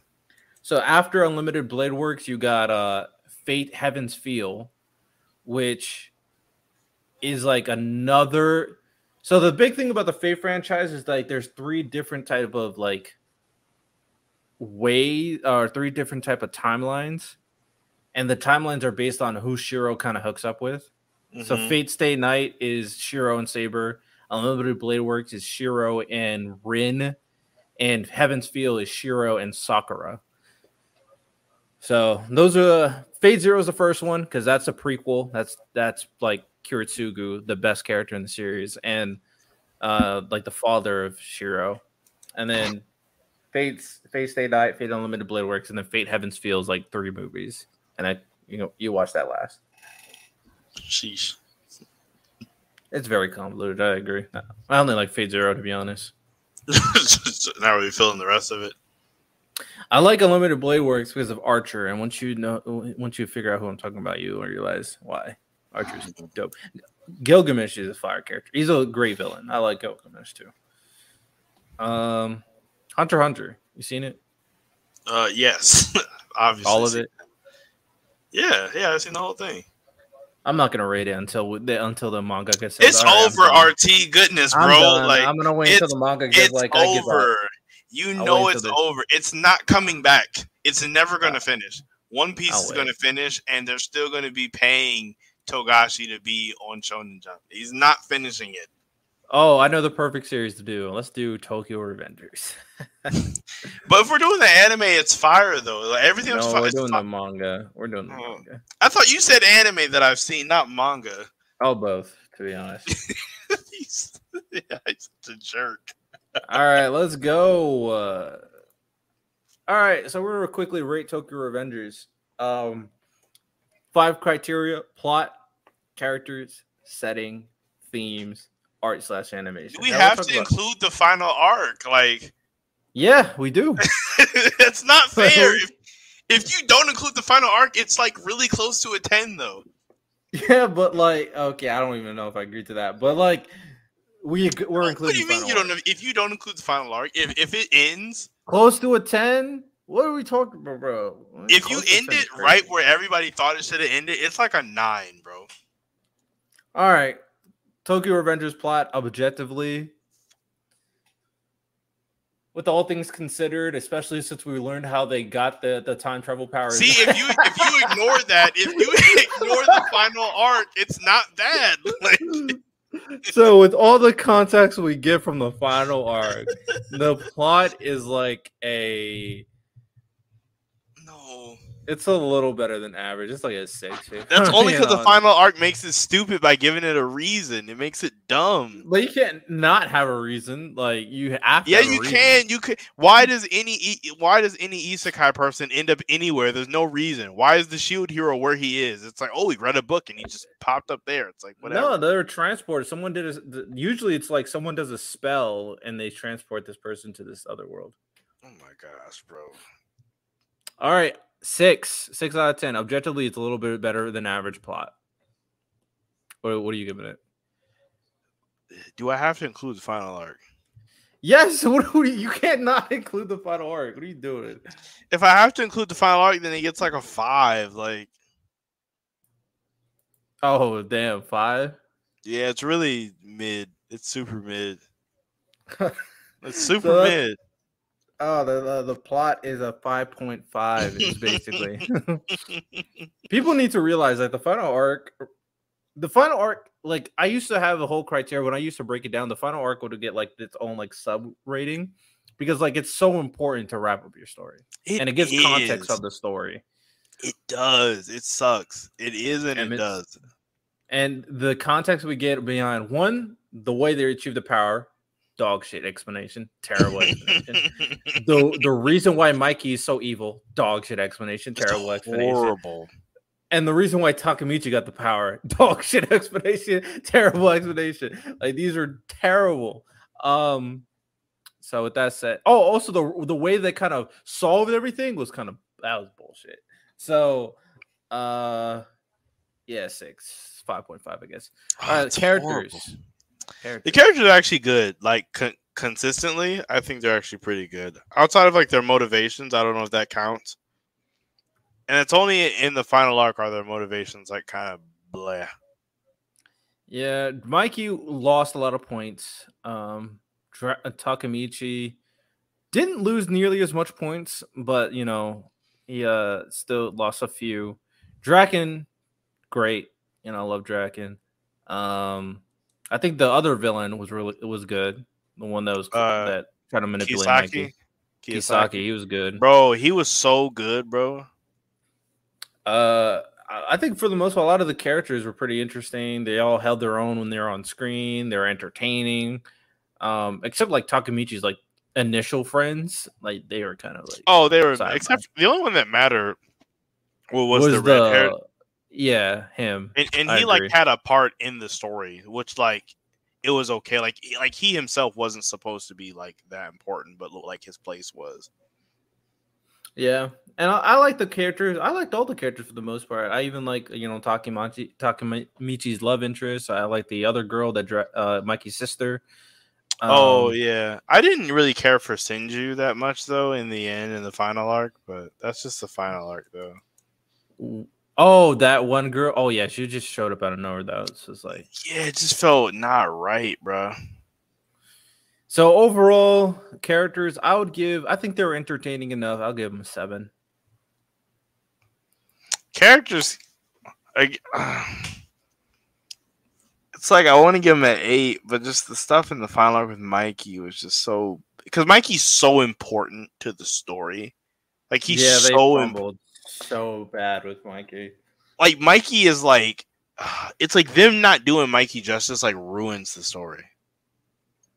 It's like I a agree. seven. A seven at and, and seven is just because I want to give it something higher. Mikey could have ended up like a if they kind of because there's so many. If we're being realistic, even though it was hard to figure out time travel, but it's your fault you introduced it, so you should have figured it out before you even re- wrote, wrote the story. To be honest, um, when it comes to Mikey, there's so much things to kind of dive into. Like you're the pro- you're a prodigy, your brother died, like um, Bro, they could have just not said anything. If they would have just never said anything, it would have been fine. It would have literally been fine. It would have honestly, it would have been better than what they did say. Yeah. Oh, yeah. Well, that goes without saying for sure. like leave people in like perpetual uh wonder. Honestly, Yeah. Oh, yeah. It would have been cool. No, no, I wouldn't have had no issues. Uh, the setting. I mean, I like the style. You know, it was Japan. Like they did this whole like gang war thing with the story. The gangs like hate the and like they, I liked how they connected the this current like gang with the uh, Tokyo Manji gang and how they affected society in the future. Um, and then but once they dove into the lore behind time travel, that was so bad. Was So bad. terrible. So bad, bro. Um, so overall, I'll give the setting a five.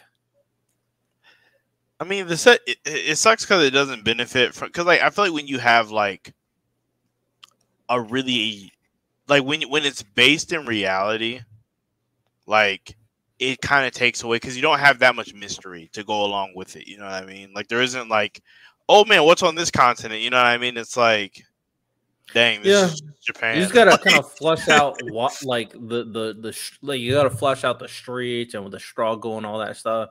And you know they could if they could have done that more, but then they added the aspect of time travel, and then they screwed up when they introduced the concept of time travel. So yeah, they did. so they screwed themselves up. So five is the best I can do. God, that sucks. Yeah, it kind of is. Uh, okay, let's go themes. What is the, what's the theme of Tokyo Revengers? Never give up, bro. Logan, I think it is honestly. I mean, 'Cause, like- Takamichi is literally it. He right there. Never give up. But it kind of is like bittersweet considering he can just keep on like getting chances with time travel. Never give up, bro. He he just gets lucky. Man, I would feel it so much if it wasn't for the ending where he was like never giving up and then he got future sight. Yeah, it's like, bruh. he got future sight and then he and then he did something and sent them both back in time. And it's like, bruh, what? I'm not gonna lie. They, it, it was like the plot wanted Takamichi to succeed, but like, I that, that's all main character plots. though when you think about it. I I wanted him to succeed. I think you could have just had, make him a better fighter. You didn't have to make him so bad at fighting the entire series. Like I know, like fighting would, so much. you would think after getting beat up like every day for like like three, four years or something, he would learn how to fight, but he just never did. Yeah, like I'm not saying he, to, he doesn't have to like be Mikey or nothing, but give him s- give him a little bit of hands. Like in combination with the fact that he can take a hit, because there's a lot of characters out there. Is like they Oh always yeah, get back. glass up. jaw, sure, yeah. So that in combination with making him a better fighter would have been enough instead of future vision. Like, Like, or give him like like- some maybe even future vision just when it came to, to like fights, you know. Like like maybe he got beat up so much he knew where somebody was about to try to punch him or something. Like oh, having the instinct. Okay, not actual future vision, but like having the instincts of yeah. Yeah, I would have been fine with that. You know what I'm saying? Yeah, that's why uh, the there's a manga right now, literally kind of doing that. It's called Do Retry, and his whole thing is about getting back up. He's a boxer. I think I told you about it. Oh yeah, this one that's just not going to be as good as Hajime no Ippo. Probably not, but you know, whatever. We'll see. We'll see. Um, theme: the Never Give Up. Probably the worst uh Never Give Up theme attempt I've ever seen. So, not ever, but one of the worst. It a six. Up until the final arc, it was decent. It's such an average. I mean, because that was honestly the weakest part of it, leading up until the final arc, which makes it worse. But I feel like people were still kind of at, at the very least they kind of carried carried out the aspect of Takemichi being a loser to the bitter end. It was just kind of whack because like he would get beat up and people like, you know what, you're you're right, and it's like, well, what, what, wait, let's like, wait, what, how? It's like, you know what, this guy's tough because he's getting beat up. It's like, how? He's he's not doing anything. He's just losing the entire time. Like maybe it's something deep that I just don't get, but Hey. I, I don't. I don't see why people were so apt to follow him or listen to him when all he did was just get beat up. He had his emotions on his shoulders, bro. Just and the cry. people. Crybaby hero. Um, what, what what are you giving it? Theme? I think his theme's like a four. I really don't think that today was good, and that's even uh, included, not including the final arc. I don't think they were good. It just made it worse. Okay, we'll average it out of five. And then as for the the art, well, the art was pretty cool. Nothing crazy. The designs were actually pretty fire when it came to like the covers and like color panels and stuff. Like when he got to like really showcase what he can do because it was very different from all the other. Like obviously everybody draws different, but it felt very different. You know what I mean? Um, I'm just responding. Afternoon tea time. And after, what does that even mean?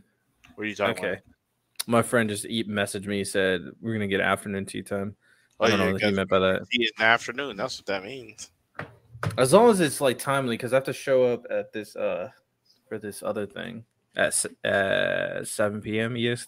So So, that's so late in the day. Y'all got all day to get tea. That's like a depends on what you mean by afternoon. It could be two like- or it could be it's supposed to four. be like a brunchy type thing. Maybe like a late brunch, like one or two. That's like afternoon tea. See, That's what a civilized folk would consider to be afternoon tea. Uh, 7 p.m. EST. Okay. Uh, all right. Art. I would say I would give it.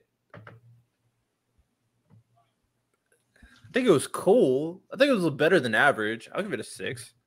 Art has to be a seven for sure. Six point five. All right, let's average it. Five point five plus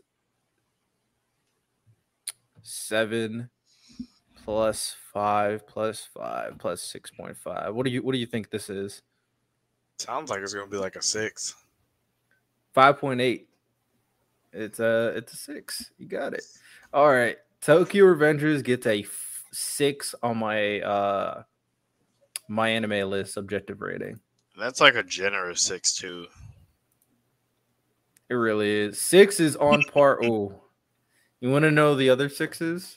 Oh, I think it. Really, to be fair, you thought you- thought it would have been like a nine if it wasn't for the final arc. So I guess I six do. is fair. I do. I do think it would have been like a nine. What else is like a six? So for me, my other sixes were Fairy Tail. I could see where somebody would think Fairy Tail is a six. Like I'm not completely mad at that because it really depends on how you deal with like the Mashima antics. You know what I mean? Yeah, I and now I mean this is looking at objective rating. In term, I don't really take entertainment as a if as a big criteria for these. Right. I'm just talking about like how the story is written, right? And Seven Deadly Sins was a six, but I think this was like Like this one was like a six point three, whereas like Tokyo Revenge was like a five point eight. I guess I, I, I what about is it the inconsistencies and the random happenings of the plot that make Fairy Tail a six for you? Or is it Um, something? well, so like overall, you know, uh, take into account a lot of the things. I think the plot is the what brought the score down the most. Mm, Um, I would say for sure, and that is a big thing. Like it's it, like you said, it's inconsistent. Um, it doesn't really. It kind of doesn't kind of go through or fall through the plot. I mean, it kind of uses power of friendship to kind of bail itself out in certain circumstances. of everything. Um, and it's not like Masha was not capable. Like we've seen, he writes Eden Zero. He knows what he, he knows how to write. We we know this. I think he was just kind of having fun with Fairy Tail. So that's kind of how I perceive it. Um, but you know, not bad, not bad. We'll do one more and then we'll we'll call it a day. Uh, are you caught up? Well, I don't think Vinland Saga's ended. Um, I'm not. did. I do Death Note? Let me see if I did Death Note. I have not done Death Note. Should Death do Note's fire. All right, we're doing Death Note. Let's see if we agree. Let's see if we agree. All right, Death Note. We're doing the anime this time because I 100% did not read the manga. Manga's better. Okay, anime plot. Plot of Death Note. How good is it? I think it's good. Like you understand what the main character's goals and aspirations are very, very, very early. Yeah, I agree. And then obviously the relationship between him and um L and their kind of the duality between the two. But I guess the big like I think everything is pretty written pretty clean, done pretty clean, nothing crazy, but very like convoluted in term in terms of like the strategies he he does with the Death Note. But the big like I swear, if you say what I think about you're it. to say, bro, oh my god, the big the, the big kind of Here the you reason- go. the big thing that people don't like about Death Note, uh, the biggest issue they, they have in terms of the plot, the ending. Oh, near. Near and mellow. See, that's the thing, bro. Like you don't understand. What did you think I was gonna say? I thought you were gonna say that. Oh, the, the second part of it was bad with near and mellow. Well, I mean that's kind of what I'm talking about, right? But see, that's the thing, though. Near and mellow together are supposed to be like getting close to like to like L if they're together. But like it's it's the fact that Light didn't respect them because individually they were not anywhere close to L. That is why Light was overconfident because he didn't see them as a real challenge. It's like it's like everybody's missing the the actual point. I mean, I see you, but at the same time, like you're trying to be the even evil overlord. Overlooking something that simple is terrible. Oh my gosh, you just you you And then- the real thing that did him in is like him believing in like other people to carry his like dirty work with that one guy. I forget his name, but like it's not, and, and that's like a constant flaw of light is like expecting people to like do what he needs them to, to do. Have you seen uh Bungo Stray Dogs? I've not.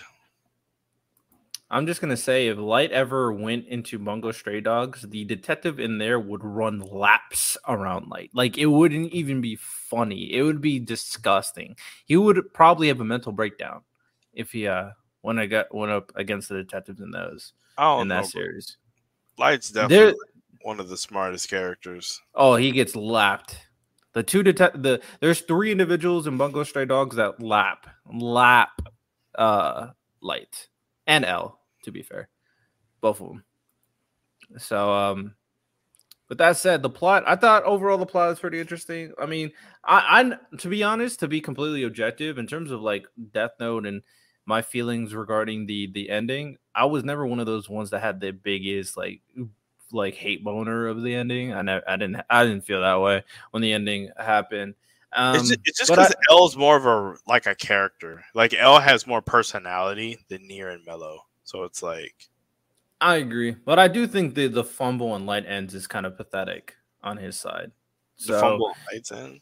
yeah, you know, being overly cocky. Like, imagine losing the two people, bro. You're trying to take over the world. Like, what are we doing? But Like, the thing, on. but that's Light's character though. He he he is cocky. Like there's multiple times against L that he thought he won, and then he thought he had L. Like Light is cocky. Like that's his character. That's one of his flaws. So it's like, I, But it's I just think weird that people take much- away from him when that's his thing though. I think he took much more ca- careful measure when he was uh, up against L. And I because get he- like, he would constantly underestimate L, and then L would surprise him. So he had to like be better. yeah, I mean, for someone who kind of considers him ex- so smart, like at the end of the day, you barely outsmarted one person, and then you got completely dwarfed by two people. Like the world has billions of people. like, It was like, one of those ones where he, if you think about it, he didn't really respect L until afterwards. Until after L was already dead, is when he really seen him as like a challenge. But like, but like prior to that, he did like during it, he didn't really see L as worthy of a challenge until like it was like, bam, he just is. Mm. With that said, uh, what, what would you give the rating of the plot? I mean, the plot was cool. Like, it wasn't anything crazy because, like, I don't think that, like, it was unique. Probably like a seven. It's like seven. I'd agree with the seven. Uh, characters. I mean, it gets heavily carried, heavily carried by Light now. Like, And L. All the other like, characters. people love L. They they like, yeah, "Oh, Light and L. That's what I said. Um, and I guess you could bring in um You better not say her. Ryuk. I, Oh, was, gonna I thought you were gonna say me. So so you can just put that back. I was not gonna say that. All the other characters besides those three were like not relevant, to be honest. And I guess I mean to be fair, near and mellow, but like They're only relevant No, because of, of L. L. Yeah. So, do we think they should get good? The character rating should it be a good rating considering how good the those two characters are, or should it be like a average rating considering how the rest of the cast is kind of mid?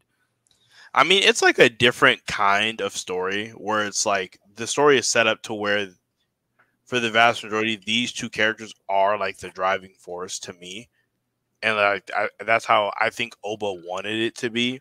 So I mean, I would give it a good rating myself just because of that, but I could see where other people who don't value that as much as me wouldn't. Yeah, I think there's some. I think this is one of those contextual situations where you have to kind of take into account that there's a focal characters and all the other characters don't matter as much, and the the rivalry between the two is really important. Um, so I would give the characters. I would. I would considering Light and L. There's really, honestly, they they're iconic in anime like history. Arguably one of the best rivalries of all time, and both of them usually are mentioned as two of the greatest characters of all time. So uh, I'll give it eight. Mm.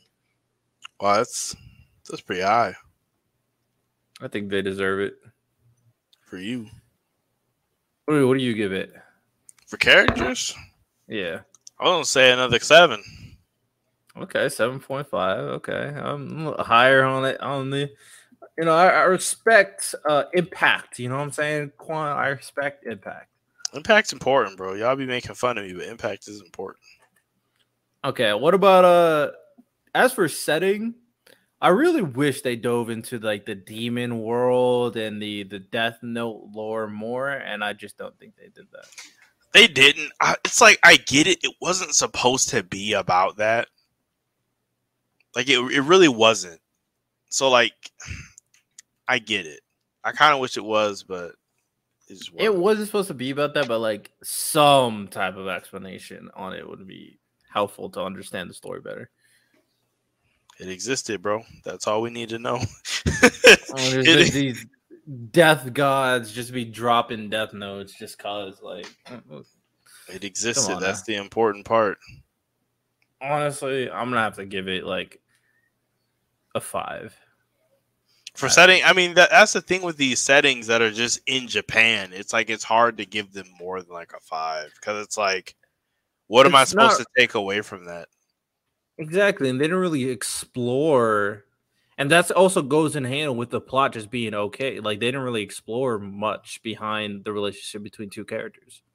And it, it, it kind of also sucks because they did talk a lot about like oh, Light's killing people around the world, but we really don't. I mean, the most we get to hear about it is oh, crime is down and wars have stopped.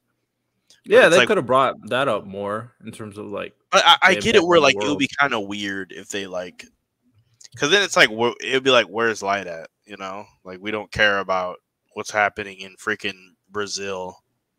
Like there's a way to kind of show his world uh like pressure presence without like focusing on those places i just don't think they they shot they kind of highlighted how impactful light really was i don't think they Mm. highlighted that enough Like uh, I see, you know, I, that's fair. Like if they already gave like some more perspectives, I, I guess. yeah exactly i think that would have helped kind of give credence to who light was to the world as a whole like we know that he killed a lot of people we know that he's like like you said there's we heard that off like this random saying on the tv in the background w- Right. but it wasn't a focal point you know what i'm saying um so yeah i say five what do you say Yeah, five because it's just like it just doesn't mean anything when it's just Japan. You know, it's just it's like blah. Agreed. Okay. Now this is the powerful one, but we're not going to go there yet. Animation. I think it was good for the era. I think it was real good for the era. I think it even holds up to this era though. Like I would agree. I would go as high as like eight. I think it was extremely clean. I I, I- can agree that, especially when you like factor in the era is really good. I think it probably will hold up. I think it's probably you could argue it's like timeless. I, I feel like there you could definitely argue some animes are timeless in terms of their animation. I think you could argue this is one of them.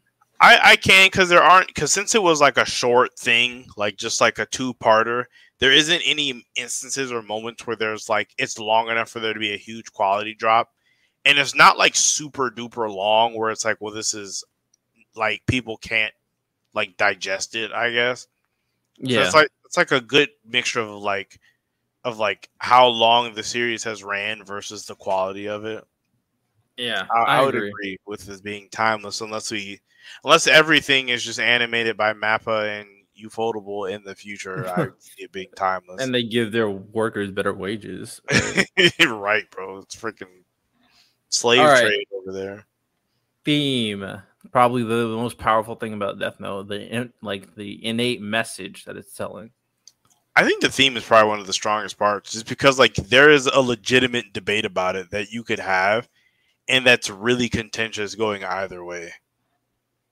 Of like, was what Light was doing was right? Like, is it right to kill evil people, quote unquote, for the betterment of others?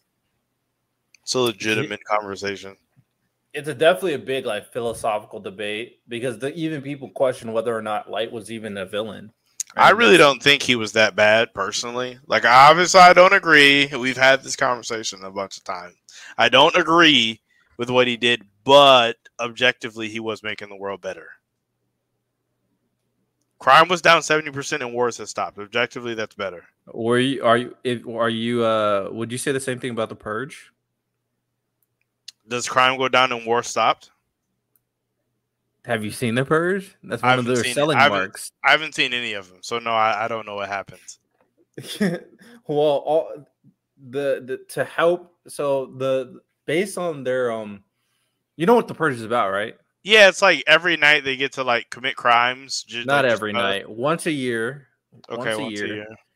once a year people all crime is legal besides like like very very very very very extreme ones.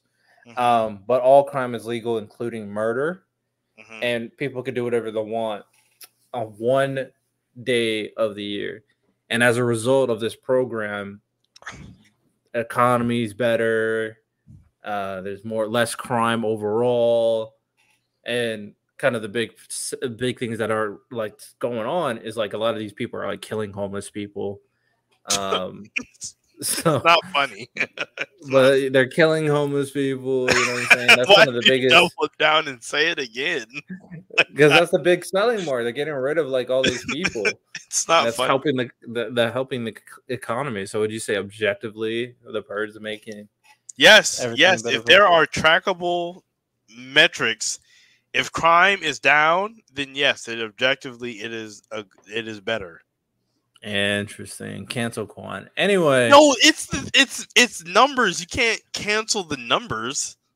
Okay. With that said, I, I agree that the theme of Death Note is extremely powerful. Like it's one of those biggest debates that you can have in terms of like what the anime is trying to tell people. Whose side are you on? Kind of similar to Attack on Titan, but we're not talking about Attack on Titan right now. But um, Death Note is a very powerful series in terms of the message. So I would say the theme deserves like a nine. I don't think it's necessarily a ten, but I, I, I, I was also going to say a nine. That's what I was going to say. Okay. All right. But it's not like groundbreaking. You know me. I never give anything a ten. So. Okay. Seven. All right. Let's do some averages. Seven point five plus five plus eight plus nine divided by five. What do you think this is? Eight, seven and a half. Oh, that's close. Seven point three. You're off by point two. Hey. So that said, Death I think Note that's actually low for an overall rating of Death Note. I think it, it, it sucks because you can't really weigh everything in different amounts. But the setting is dragging Death Note score down, but the setting isn't like super important though. But I think that's important in terms of like really diagnosing a series objectively because these are all criteria of storytelling. Because at the end of the day, even though Death Note is really interesting and really good, the scope of what Death Note is is just not that it doesn't hit a ceiling that other series hit. Like for example, um my current like objective anime list, the Naruto is an is an eight and FMA is an eight. Now, FMA Brotherhood's an eight. The reason why Brotherhood's an eight is because like it kind of takes a liberty because it doesn't really adapt the first part of its series because FMA already did it. Right. So that liberty brings it down. Because if you're like a unbiased, if you're a fan that knows nothing about the original FMA, you you are you're kind of missing. you're gonna be a, yeah you're gonna be a little confused. Like you're gonna be like, wait, why are these people already really close to each other? Like, yeah, a lot of context so, is missing. So that's why FMA Brotherhood is an eight instead of being closer to a nine or a ten. Um, but like I said, even like scaled down, FMA Brotherhood and Naruto are both eights. Um, Mob Psycho is a six, so it's better than Mob Psycho. And it is it's technically a 7.3, but you can't do percentage like points on Mal. Right. So it's just like think a higher rated seven versus or a low or higher rated seven, I guess. I personally um, don't know how Naruto is an eight. Like Naruto's a strong seven. Um, I think it just it like it just encompasses too many great because the, the setting for Naruto isn't even that good. Because like this is what I was saying. Oh, like, no, listen know. to me. To listen to me. Because setting for these like heavily isolated series like Death Note or My Hero, where it's only supposed to be in one area, it's not supposed. But setting is not just like geography. It's not. It's history. It's lore. It's world building too, like you were talking about. So it, it encompasses all of that, and Death Note doesn't really have any of that. Like it doesn't have a lore, it doesn't have a history. My hero at the very least has lore with all for one and the quirks with uh, their power but system. Death Note isn't about the Shinigami, so it's like them getting into it would be kind of weird. It would get away from what it's supposed to be about.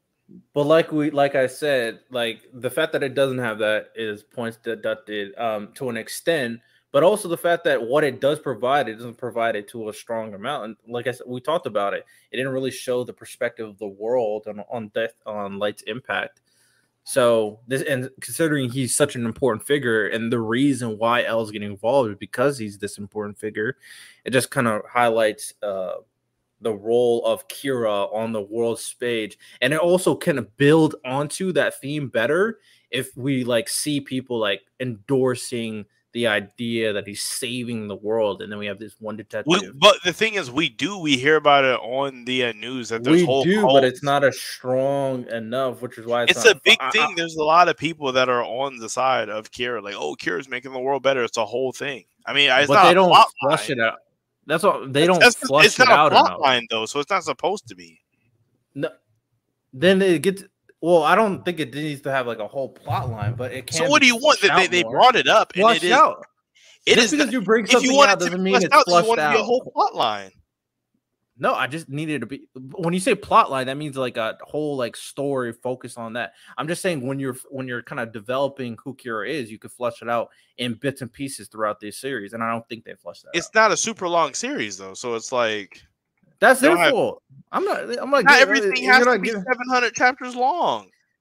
This was 37 ep. Wait, was it 37? 37 episodes. It could have been 50. Code Geass was 50. FMA was 50. Only, it's only 12 volumes. Brotherhood. Brotherhood is 50. It wasn't meant to be long. It's only 12 but volumes. that's not my fault. That's the creator's fault. he didn't not want to giving me points on stuff you don't. story.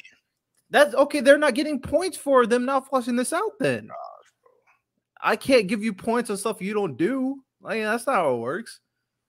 You know what I'm saying? It has 100% on Rotten Tomatoes, so. Yeah, but we're just being objective here in terms of like a in terms of entertainment. Death Note is extremely entertaining. it's I 100% on Rotten Tomatoes. Isn't it's Barbie? Isn't that Barbie movie like a 90?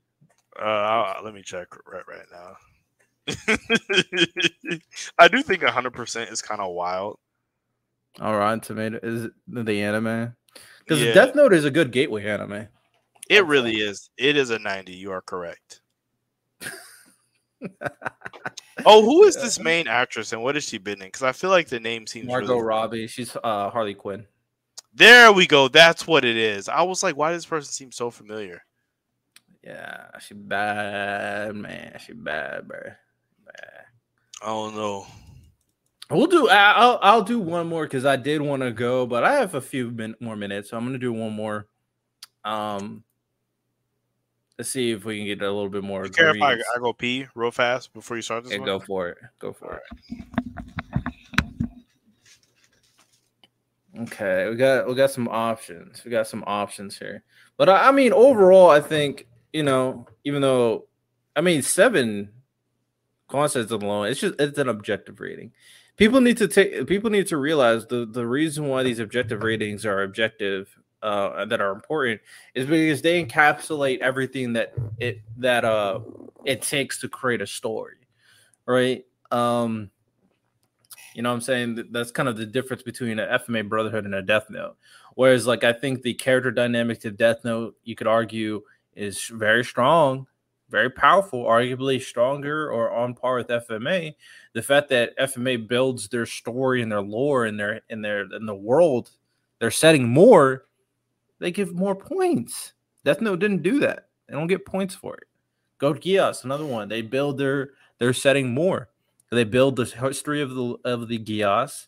They build the dynamics of uh, this one country kind of controlling the world in Japan.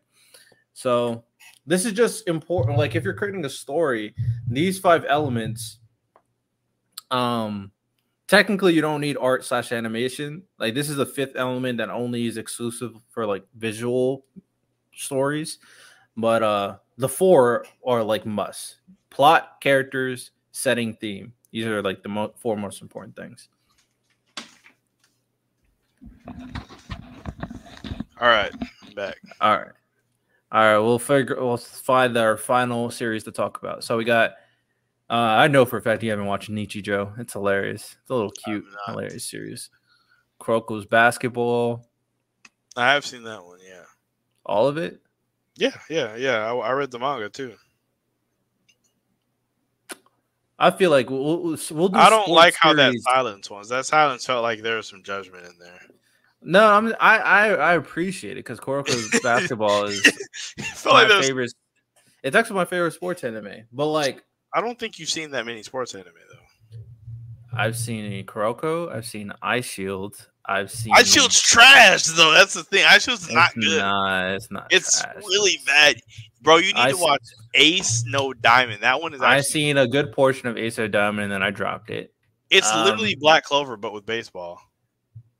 The only thing Black Clover about it, which I do agree, is the two main characters with the Furuya It's- and Sawamura. He's literally voiced by Yuno's vo- voice actor. Yeah, Furuya is literally Yuno, Sawamura is literally Asta. Like they're the same, the same. like the same thing. Like if you gonna like. Black Clover, you'd like Ace No Diamonds. Literally, I like for you, but I hate how like I don't like Sawamura. I like I dislike You I do- like Do Sawamura. you not like Asta also then? Like I like Asta more than Sawamura. I do not. why? Like They're the same person. Sawamura is annoying, but he Sawamura goes too far though. Like Asta like knows when to chill. Like Sawamura does not know when to chill.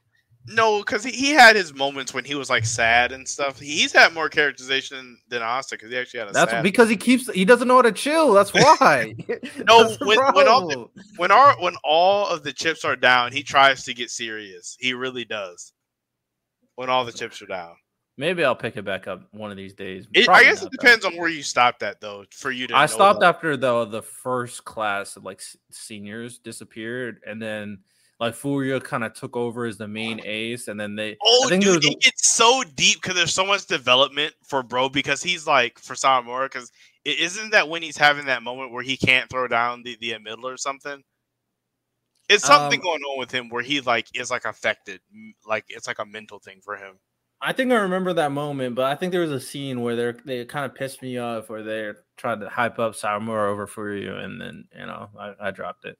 Um, so just go for you, bro. He's better. It- Anyway, anyway, with that, well, one of these days I'll watch the rest of it.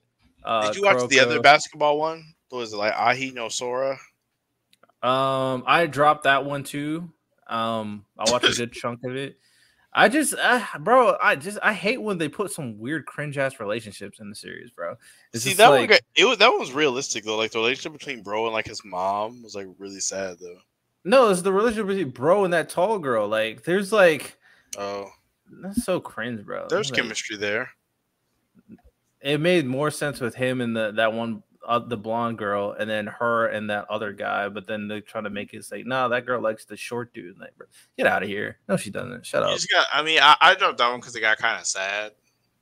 I dropped down because like I hate I you know what I really hate? I'll be honest. You call me a hater if you want. I hate when they put things in series that gives this unrealistic expectation.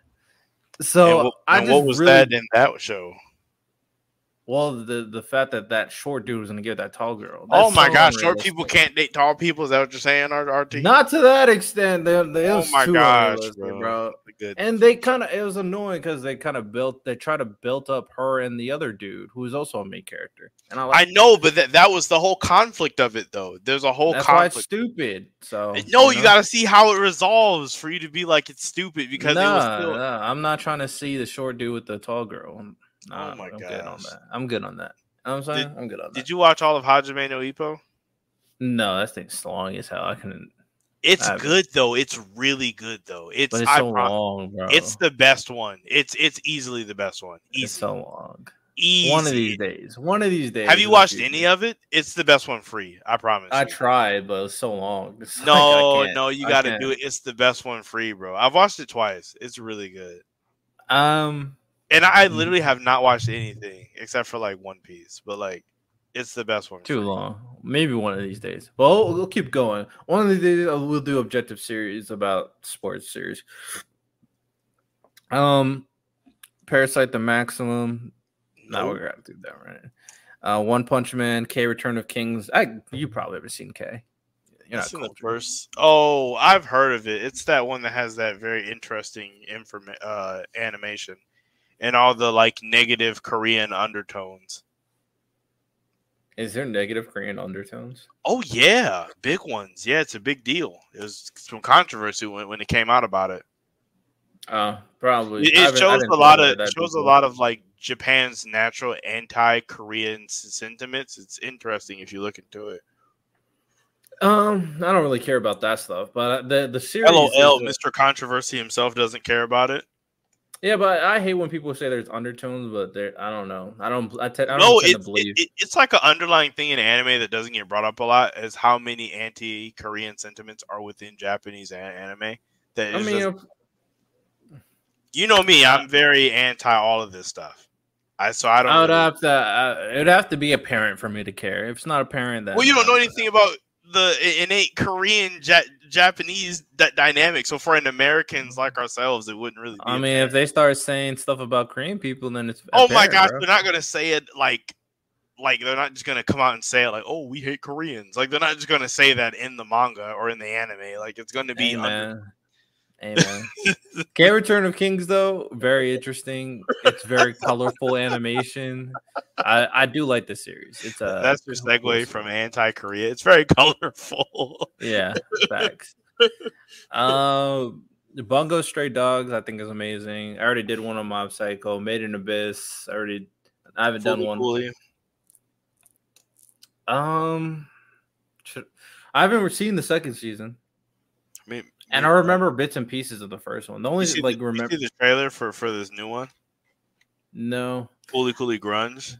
Nah, I'm, I'm not. To be fair, I'm not like Fully Cool is one of those series where it was like interesting at the time, but I'm not really invested in, in the series. LOL. It's like it doesn't. It's not like one of those stories to kind of get invested into, in my opinion. I mean, but I mean, if you want to, I guess. Um, Somali, the Forest Spirit. I guess we could do Fire Force. We've both seen all of it, right? or yeah, seen watched yeah as much as, as we can. Have you seen? I mean, have you read the manga? Fire Force, yeah, yeah. I mean, the anime's Okay. not even all the way out, but yeah. All right, let's do an objective rating on the Fire Force manga. All right. And this is gonna wrap it up. All right, Fire Force plot. I think we talked about it a little bit already. Yeah. I think we said it. I mean, it's it's it's entertaining. It has some deep stuff that they try to go into. Um, you know, trying to figure out what is going on with the world. Everything's corrupt. You know what I'm saying?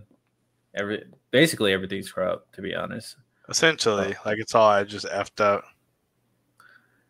Um, you know, very. I mean, it's basically like Shir- Shinra just kind of fixing everything. I guess. yeah, I mean, because it kind of just is. I would say. I don't know. What do you What do you think? I don't. I don't I'm trying to gauge like the storytelling in Fire Force, and I'm trying to figure out what what what's the best way to kind of gauge it. Because I don't think it's that like it tries to get deep, but overall, I don't think the story's that complex. I mean, I don't think it ever like see it. It tries to get complicated to me. Like uh, to me, it's just like it's more of a complicated thing, where they're like, "Oh yeah, let's try to get real in depth with our power systems and everything." Like, oh, and let's try to get real in depth with like all the stuff that's going on behind the scenes. But Yeah, the only I mean the big thing about the story is like there's like, oh, how far does this corruption go? But other than that, it's like you know, Shinra's saving people, Shinra's like the chosen one, uh, and a couple other people are like sacrifices to this big organization. know, So I don't know. I guess we can dive into the theme a little bit more to kind of get our full thoughts. I would say the plot, honestly, I'll give it a solid beginning, middle, ending too. The ending was cool. The ending was better for me because obviously I've seen Soul Eater. Right. If I didn't see Soul Eater, I wouldn't care. which is Um, fair. I would say the uh, it's wavering between six and seven for me. For what's the, the exact plot. category name? The plot. Hmm. It's like.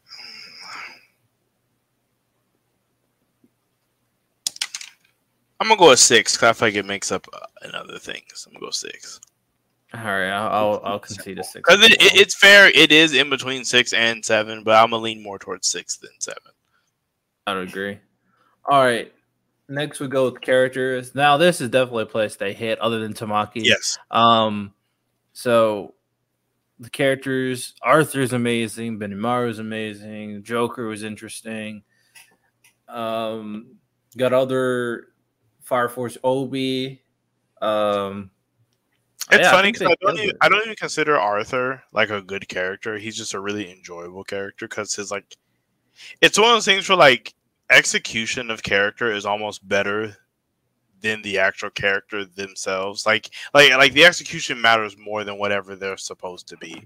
And whatever they were going for with Arthur, they executed it really, really, really well. Yeah, because my big thing when I'm kind of diagnosing a character is like character development is a part of it. You know, Arthur has little to none, but like his role in the story is like perfect. Yes. And then his uh obviously his entertainment value is extremely like people really love it's you so know, high. So Um, funny. So like those are two big prongs. And even though he has little to no character development, those things are good enough to kind of consider him a good character for what he is. I agree. So I'd say the characters overall, I'll, I'll give a seven. I'm gonna seven. Mm, for characters, I almost want to give like a freaking. I almost want to say characters are like. Ooh. Because also none of these characters, if we're being completely honest, like transcend Fire Force. I mean that's fair. Like they don't, they're not like, oh my gosh, I've never seen anything like this before in my life. Yeah, and they're not like characters that like or based on their role, they they can uh capture an audience as a whole. Like your best chance was Arthur and Benimaru, and they just didn't. I think it's eh. because they weren't focal enough characters, which is why they didn't hit as much. It's weird because they were and they weren't. Like it's like they were super focal, like important characters. Like because if you argue like after Shinra, who's like the most important characters, like you would say like Benimaru and like Arthur. yeah, Like, but it's just they just didn't make it, unfortunately. yeah, I think. Yeah, I agree. Like It's they were a right. Very there. interesting. It's a very interesting scenario, but it's just they're just because like I mean I'm gonna try to be fair because when I think of Soul Eater, I personally think you could argue Death the Kid and Black Star transcend Soul Eater. Sure. Even though I feel like it's kind of weird how I think Maka is actually written very, very, very well, but it's just weird that it doesn't like translate for some reason. I I agree to that. I feel like Maka gets I probably unwarranted hate, but I do think her character is really good. I also think Soul is a very interesting character. Dude, they too. are like that main group, like Maka and Soul, are so slept on. But I guess it's it's just that death and it's just that death and um Black Star is just like they're so they're so good. Yeah. they're so Yeah, they're. I mean, they're just like so good, like you said. You know, so it makes it tough. Yeah, they're just like wow. Like and I just think Arthur and Benimaru just don't hit as much. Uh, and Arthur, I get he. I think Arthur had his best chance. The dragon fight definitely gave a lot of points for Arthur, but I don't, that one fight is I don't think is enough. uh, it, it isn't like it's not enough to just put you on like the, this like level to be Yeah, like oh yeah this is like the best like this is like every every story needs some of this Oh yeah, I agree. Whereas I uh, Death the Kid, bro, every story needs death. Black Star too. He's, like, he's a bad cocky kid that always wants to go down, bro. Come on. and Like, black star was like they really took the like copy trope and like dang near mastered it with with with death Yeah, I, I, I love both. Uh, I think those both of those characters are great for for what they provided, and it was great how all three of them, Maka, Death, and Black Star, are so important in the final arc too. All three, all three of them. it was very needed Um. So yeah, I'll go seven for characters. i'll probably go eight I, I think that, that that trio's groups just held it down like so well Okay. What trio? Of well it's like a trio of groups so like death maka and, No, we're talking about Fire Force, not Soul Eater. oh i'm sorry i got switched up for some reason if we're talking about Soul Eater, I would agree. Yeah, I- it's I like- probably would agree. it was just eight. weird because we were talking about it so much that my brain just like switched to soul eater i get if we're not on just fire Force, it's freaking it's probably like a seven Okay, I, I think Soul Eater's characters are just better, like, which isn't like, Like- a slight because I think Fire Force is good, but like for I'm like the the best version of Medusa they have was uh Haumea and Haumea doesn't even touch Medusa. exactly. Um Like I think the I think I, I can see some vision of characters that they try to translate to their series. Like I feel like Krona was the um that one big dude. Oh, that like Charon or Chiron, whatever his name is supposed to be. Yeah. To be fair, Soul. Oh, actually, I was about to say Soul Eater doesn't have a um. What's his name? The black guy, but the Soul Eater literally has one that's like a badass with cool Oh. powers. That guy with like the freaking gauntlets and, and the glasses. Yeah, He was actually mad cool. I wish he was in it more. Like if I had to complain, like I wish he was like more involved in the story. But but he did get a good scene. I would He did. got a really good fight. So, which is important. So you know, I'm not I'm not completely mad at it. honestly, I wish now that I'm thinking about it, I wish they kind of made the connection between Arthur, Excalibur, and Excalibur and Soul Yes, like the actual More. Excalibur. I wish they would have done it like outside of just name references, but like full just went in on it. because Excalibur literally is the personality of Arthur. So, Excalibur's kind of annoying though, whereas Arthur's just stupid. Oh yeah, Excalibur takes it to another level of like Arthur's personality. So I wonder, like, I feel like at the, in that in that end time skip where like everybody's like grown, I feel And like it's a perfect opportunity to kind of show Arthur have creating Excalibur We almost need a middle series. of like them in their timescape er, and and then leading up to Soul Eater. Yeah, like we almost need a middle one. That that might really f- like fill it all the way in. I wouldn't mind it honestly. As long, I mean, if he does what he's already done twice, I wouldn't mind it at all. because it would be a prequel of the Soul Eater series. Because obviously there's a lead up to uh Death, the Kishin, how society kind of became what it became in the first place. So, and I don't, I forget because I remember Death was telling the story to Kid right at the end. Yeah, I forget. Don't, did he say his relationship with Shinra? I forget the, the or did he not? I don't think he did because everybody just kind of realized that he looked just like Shinra. I wonder if, but Maybe- Shinra's powers are so different, so it's hard to kind of Completely different, yeah. Uh, it's not like Because none of the powers are even remotely close, exactly. which is good. So interesting. you know, I mean, You know, it'll be interesting. Anyway, um, themes, Fire Force.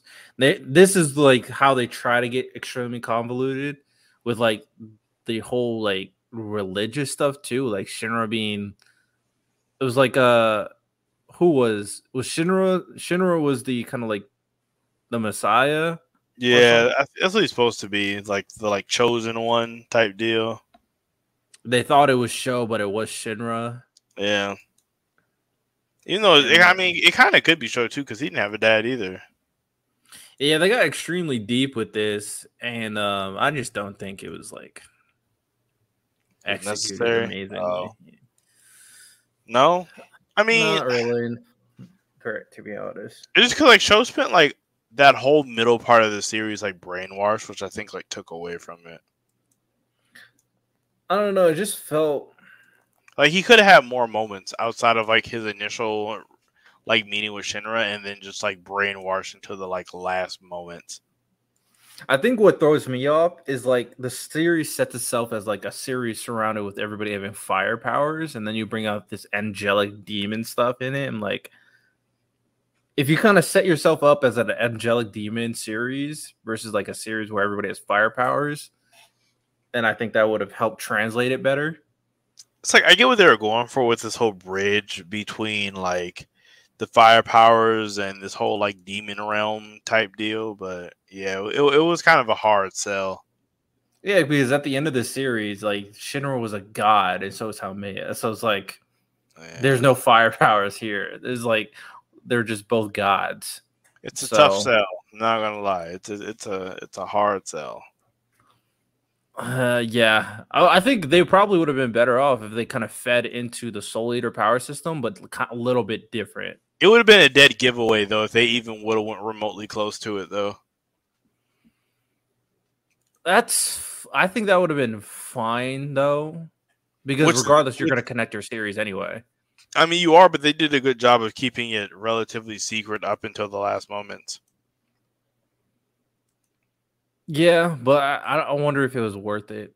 But That's you know, fair. Like if, if the payoff at all, like all the payoff was really worth it. I mean, it was it was hype, but I guess nobody really talks about it anymore. So maybe it wasn't.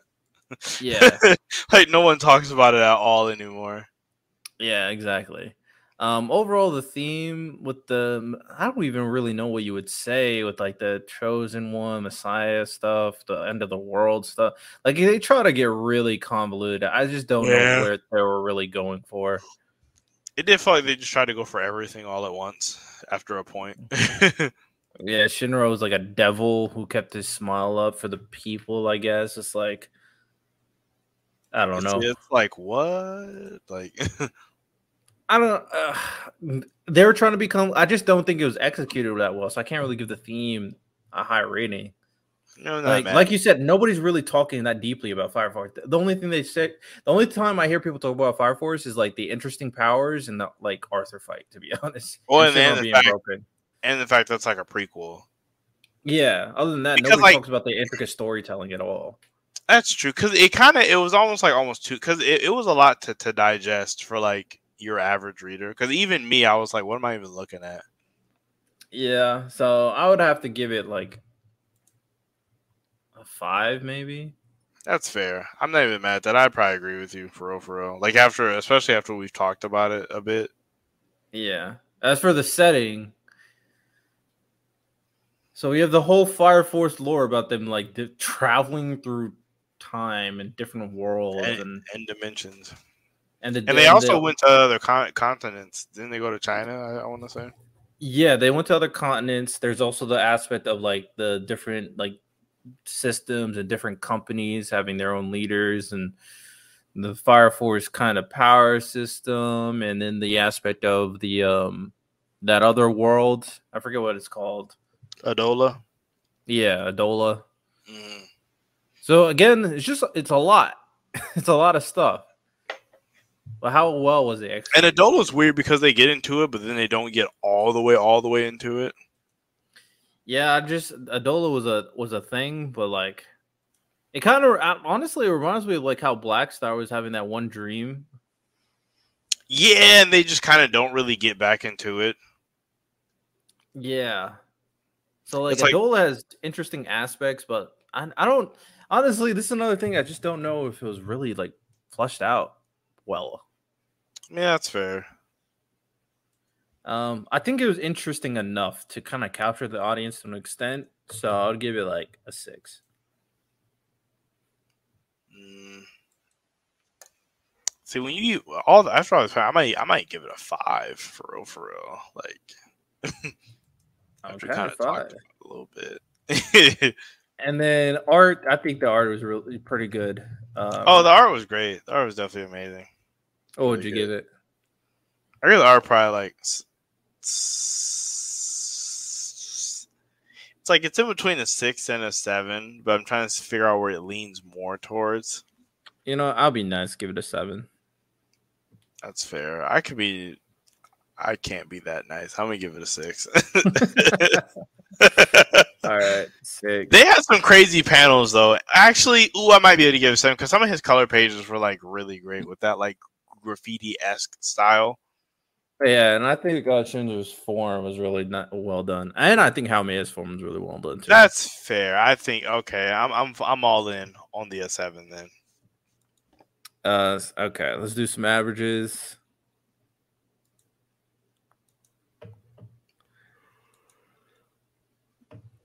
Six point one is the final score, That doesn't feel that crazy. And in comparison to other manga, uh, it has the same rating as Tokyo Revengers. How we feel about that? I feel like Fire Force is uh, a hundred percent better. I think the the problem, but the reason why you think because you were about to give Tokyo Revengers a nine into the final arc. That's true. That that is very true. The final arc ruins it, unfortunately. Like I, I, I think we got to realize like the final arc does ruin it and knocked it down like for you three points or maybe two points depending on your rating. Bro, like three, no lie, bro. Like three. But I think it definitely like the final arc brought The problem with Tokyo Revengers overall, it was a really, really good series. I think they executed everything great until the final arc. Whereas Fire Force, mm-hmm. there's a lot of execution that just wasn't great. The biggest sells for Fire Force is just like it's interesting. Yeah, it's very because it's very like unconventional, and the fact that he thought of so many different abilities off of off of just pyro kinetics, which is like kind of wild. Like I would have never thought of that many fire powers in a million years. Yeah, I agree. So it's better than average. Uh, I mean, Fairy Tail. I would say, you know, for me, for a lot of these things, like once I get like more series, I can definitely like make sure I'm adjusting ratings because like there, the not everything is the same. Like if I'm putting something out, if I'm talking about, I don't know, for example, Build King, right? Build King probably would get a three to be honest. So it's like, you know, It got axe. You can't fairly rate an axe series. Like I think there's a reason why I got X. So it's like, it's I mean, like he, he was going for too much. I mean, that's that's all that was. He was trying to do too much. He thought people would be interesting in a carpentry series, and and so I don't know who told him that was okay. I mean, they were not. interested in Toriko, and that was about like food fighting. So it's People love food. Nobody loves carpentry, bro. Nobody. it's so different. None. Toriko came out in a better environment for it to like have time to like. Tell me one series, Marinate. one, one, where carpentry is like a even. well, like I a mean, character okay, if you're gonna say that, and that's not because there's a lot of series where a lot of food is a character trope. There's That's- not a series where carpentry not even is fair. a character trope. It just doesn't exist. It- Nobody it's the cares. character about trope in. One Piece. Building a ship is not carpentry, if that's what you're trying to say. Franky built a stairway uh, on nothing. In His Thriller whole thing is building ships. No, but he remember he built that stairway and it was just like on nothing. That was a trope right there, Oh my goodness. This is such a reach. mate. I rest my case. I'll, I'll say this: um, Martial Master Asumi is decent, so I don't know if it's gonna get axed. Uh, Noise Exorcist, Noise Exorcist, the one that kind of is like has the Bleach vibe. Um, I'm seventy percent confident it'll get axed. Um, Ichinose Family Deadly Sins, I stand by one, that being one of the most creatively written series I've seen in a very, very long time. Um, that that there, if that gets axed, I'll be. I, I think the readers just don't know what they're reading. Uh, if that one gets axed, to be completely honest. Just laughing, you Uh. said the one had like a seventy percent chance of getting axed. It's like Oh, wow, for sure, bro. that's, That's really high. It's not great. Do retry. I'm like forty percent that it might get axed. Watch that be the one that actually stays around too. Do retry? It's possible. No, It's no, the one, no, the one that the one that you had said that, that that's probably going to get axed. But uh, you go ahead and read it. You'll see exactly what I'm talking about. There's no way this series is surviving. If it does, they would have to take a whole new direction from what they are right now. Because that thing is mid. It's so shocked. mid. Like it's like there's there's a, one chapter was about this fact that this guy couldn't look at girls with bathing suits because he was called like a perv back when he was a kid. But I know I know you're not a fan of that kind of stuff though. Hence why you like. It's a battle series, a battle shonen. A whole chapter was about him not being mean- able to see girls in bathing suits. I mean, Fire Force is also a battle shonen, and they had all that stuff going on with freaking assault. So, and that was and that was a canon chapter too. So, but assault is a more adult theme. This is like I can't even look at girls with bathing suits. is it though? It feels like Bathing suits? Come on, bro. I guess. I mean, assault feels pretty childish to me, but Assault is way more adult theme, bro. maybe it's because I'm old. I don't know. Uh, Icehead Gill is super interesting with the whole. I don't know if that one's gonna survive though. It's it's like a classic art style, but has one of the more interesting lores because it's diving into Norse lore. I know a lot of people like Norse stuff, so yeah, I agree. So we'll see. But that's all we got today. Hope you guys enjoy. Take care and peace. so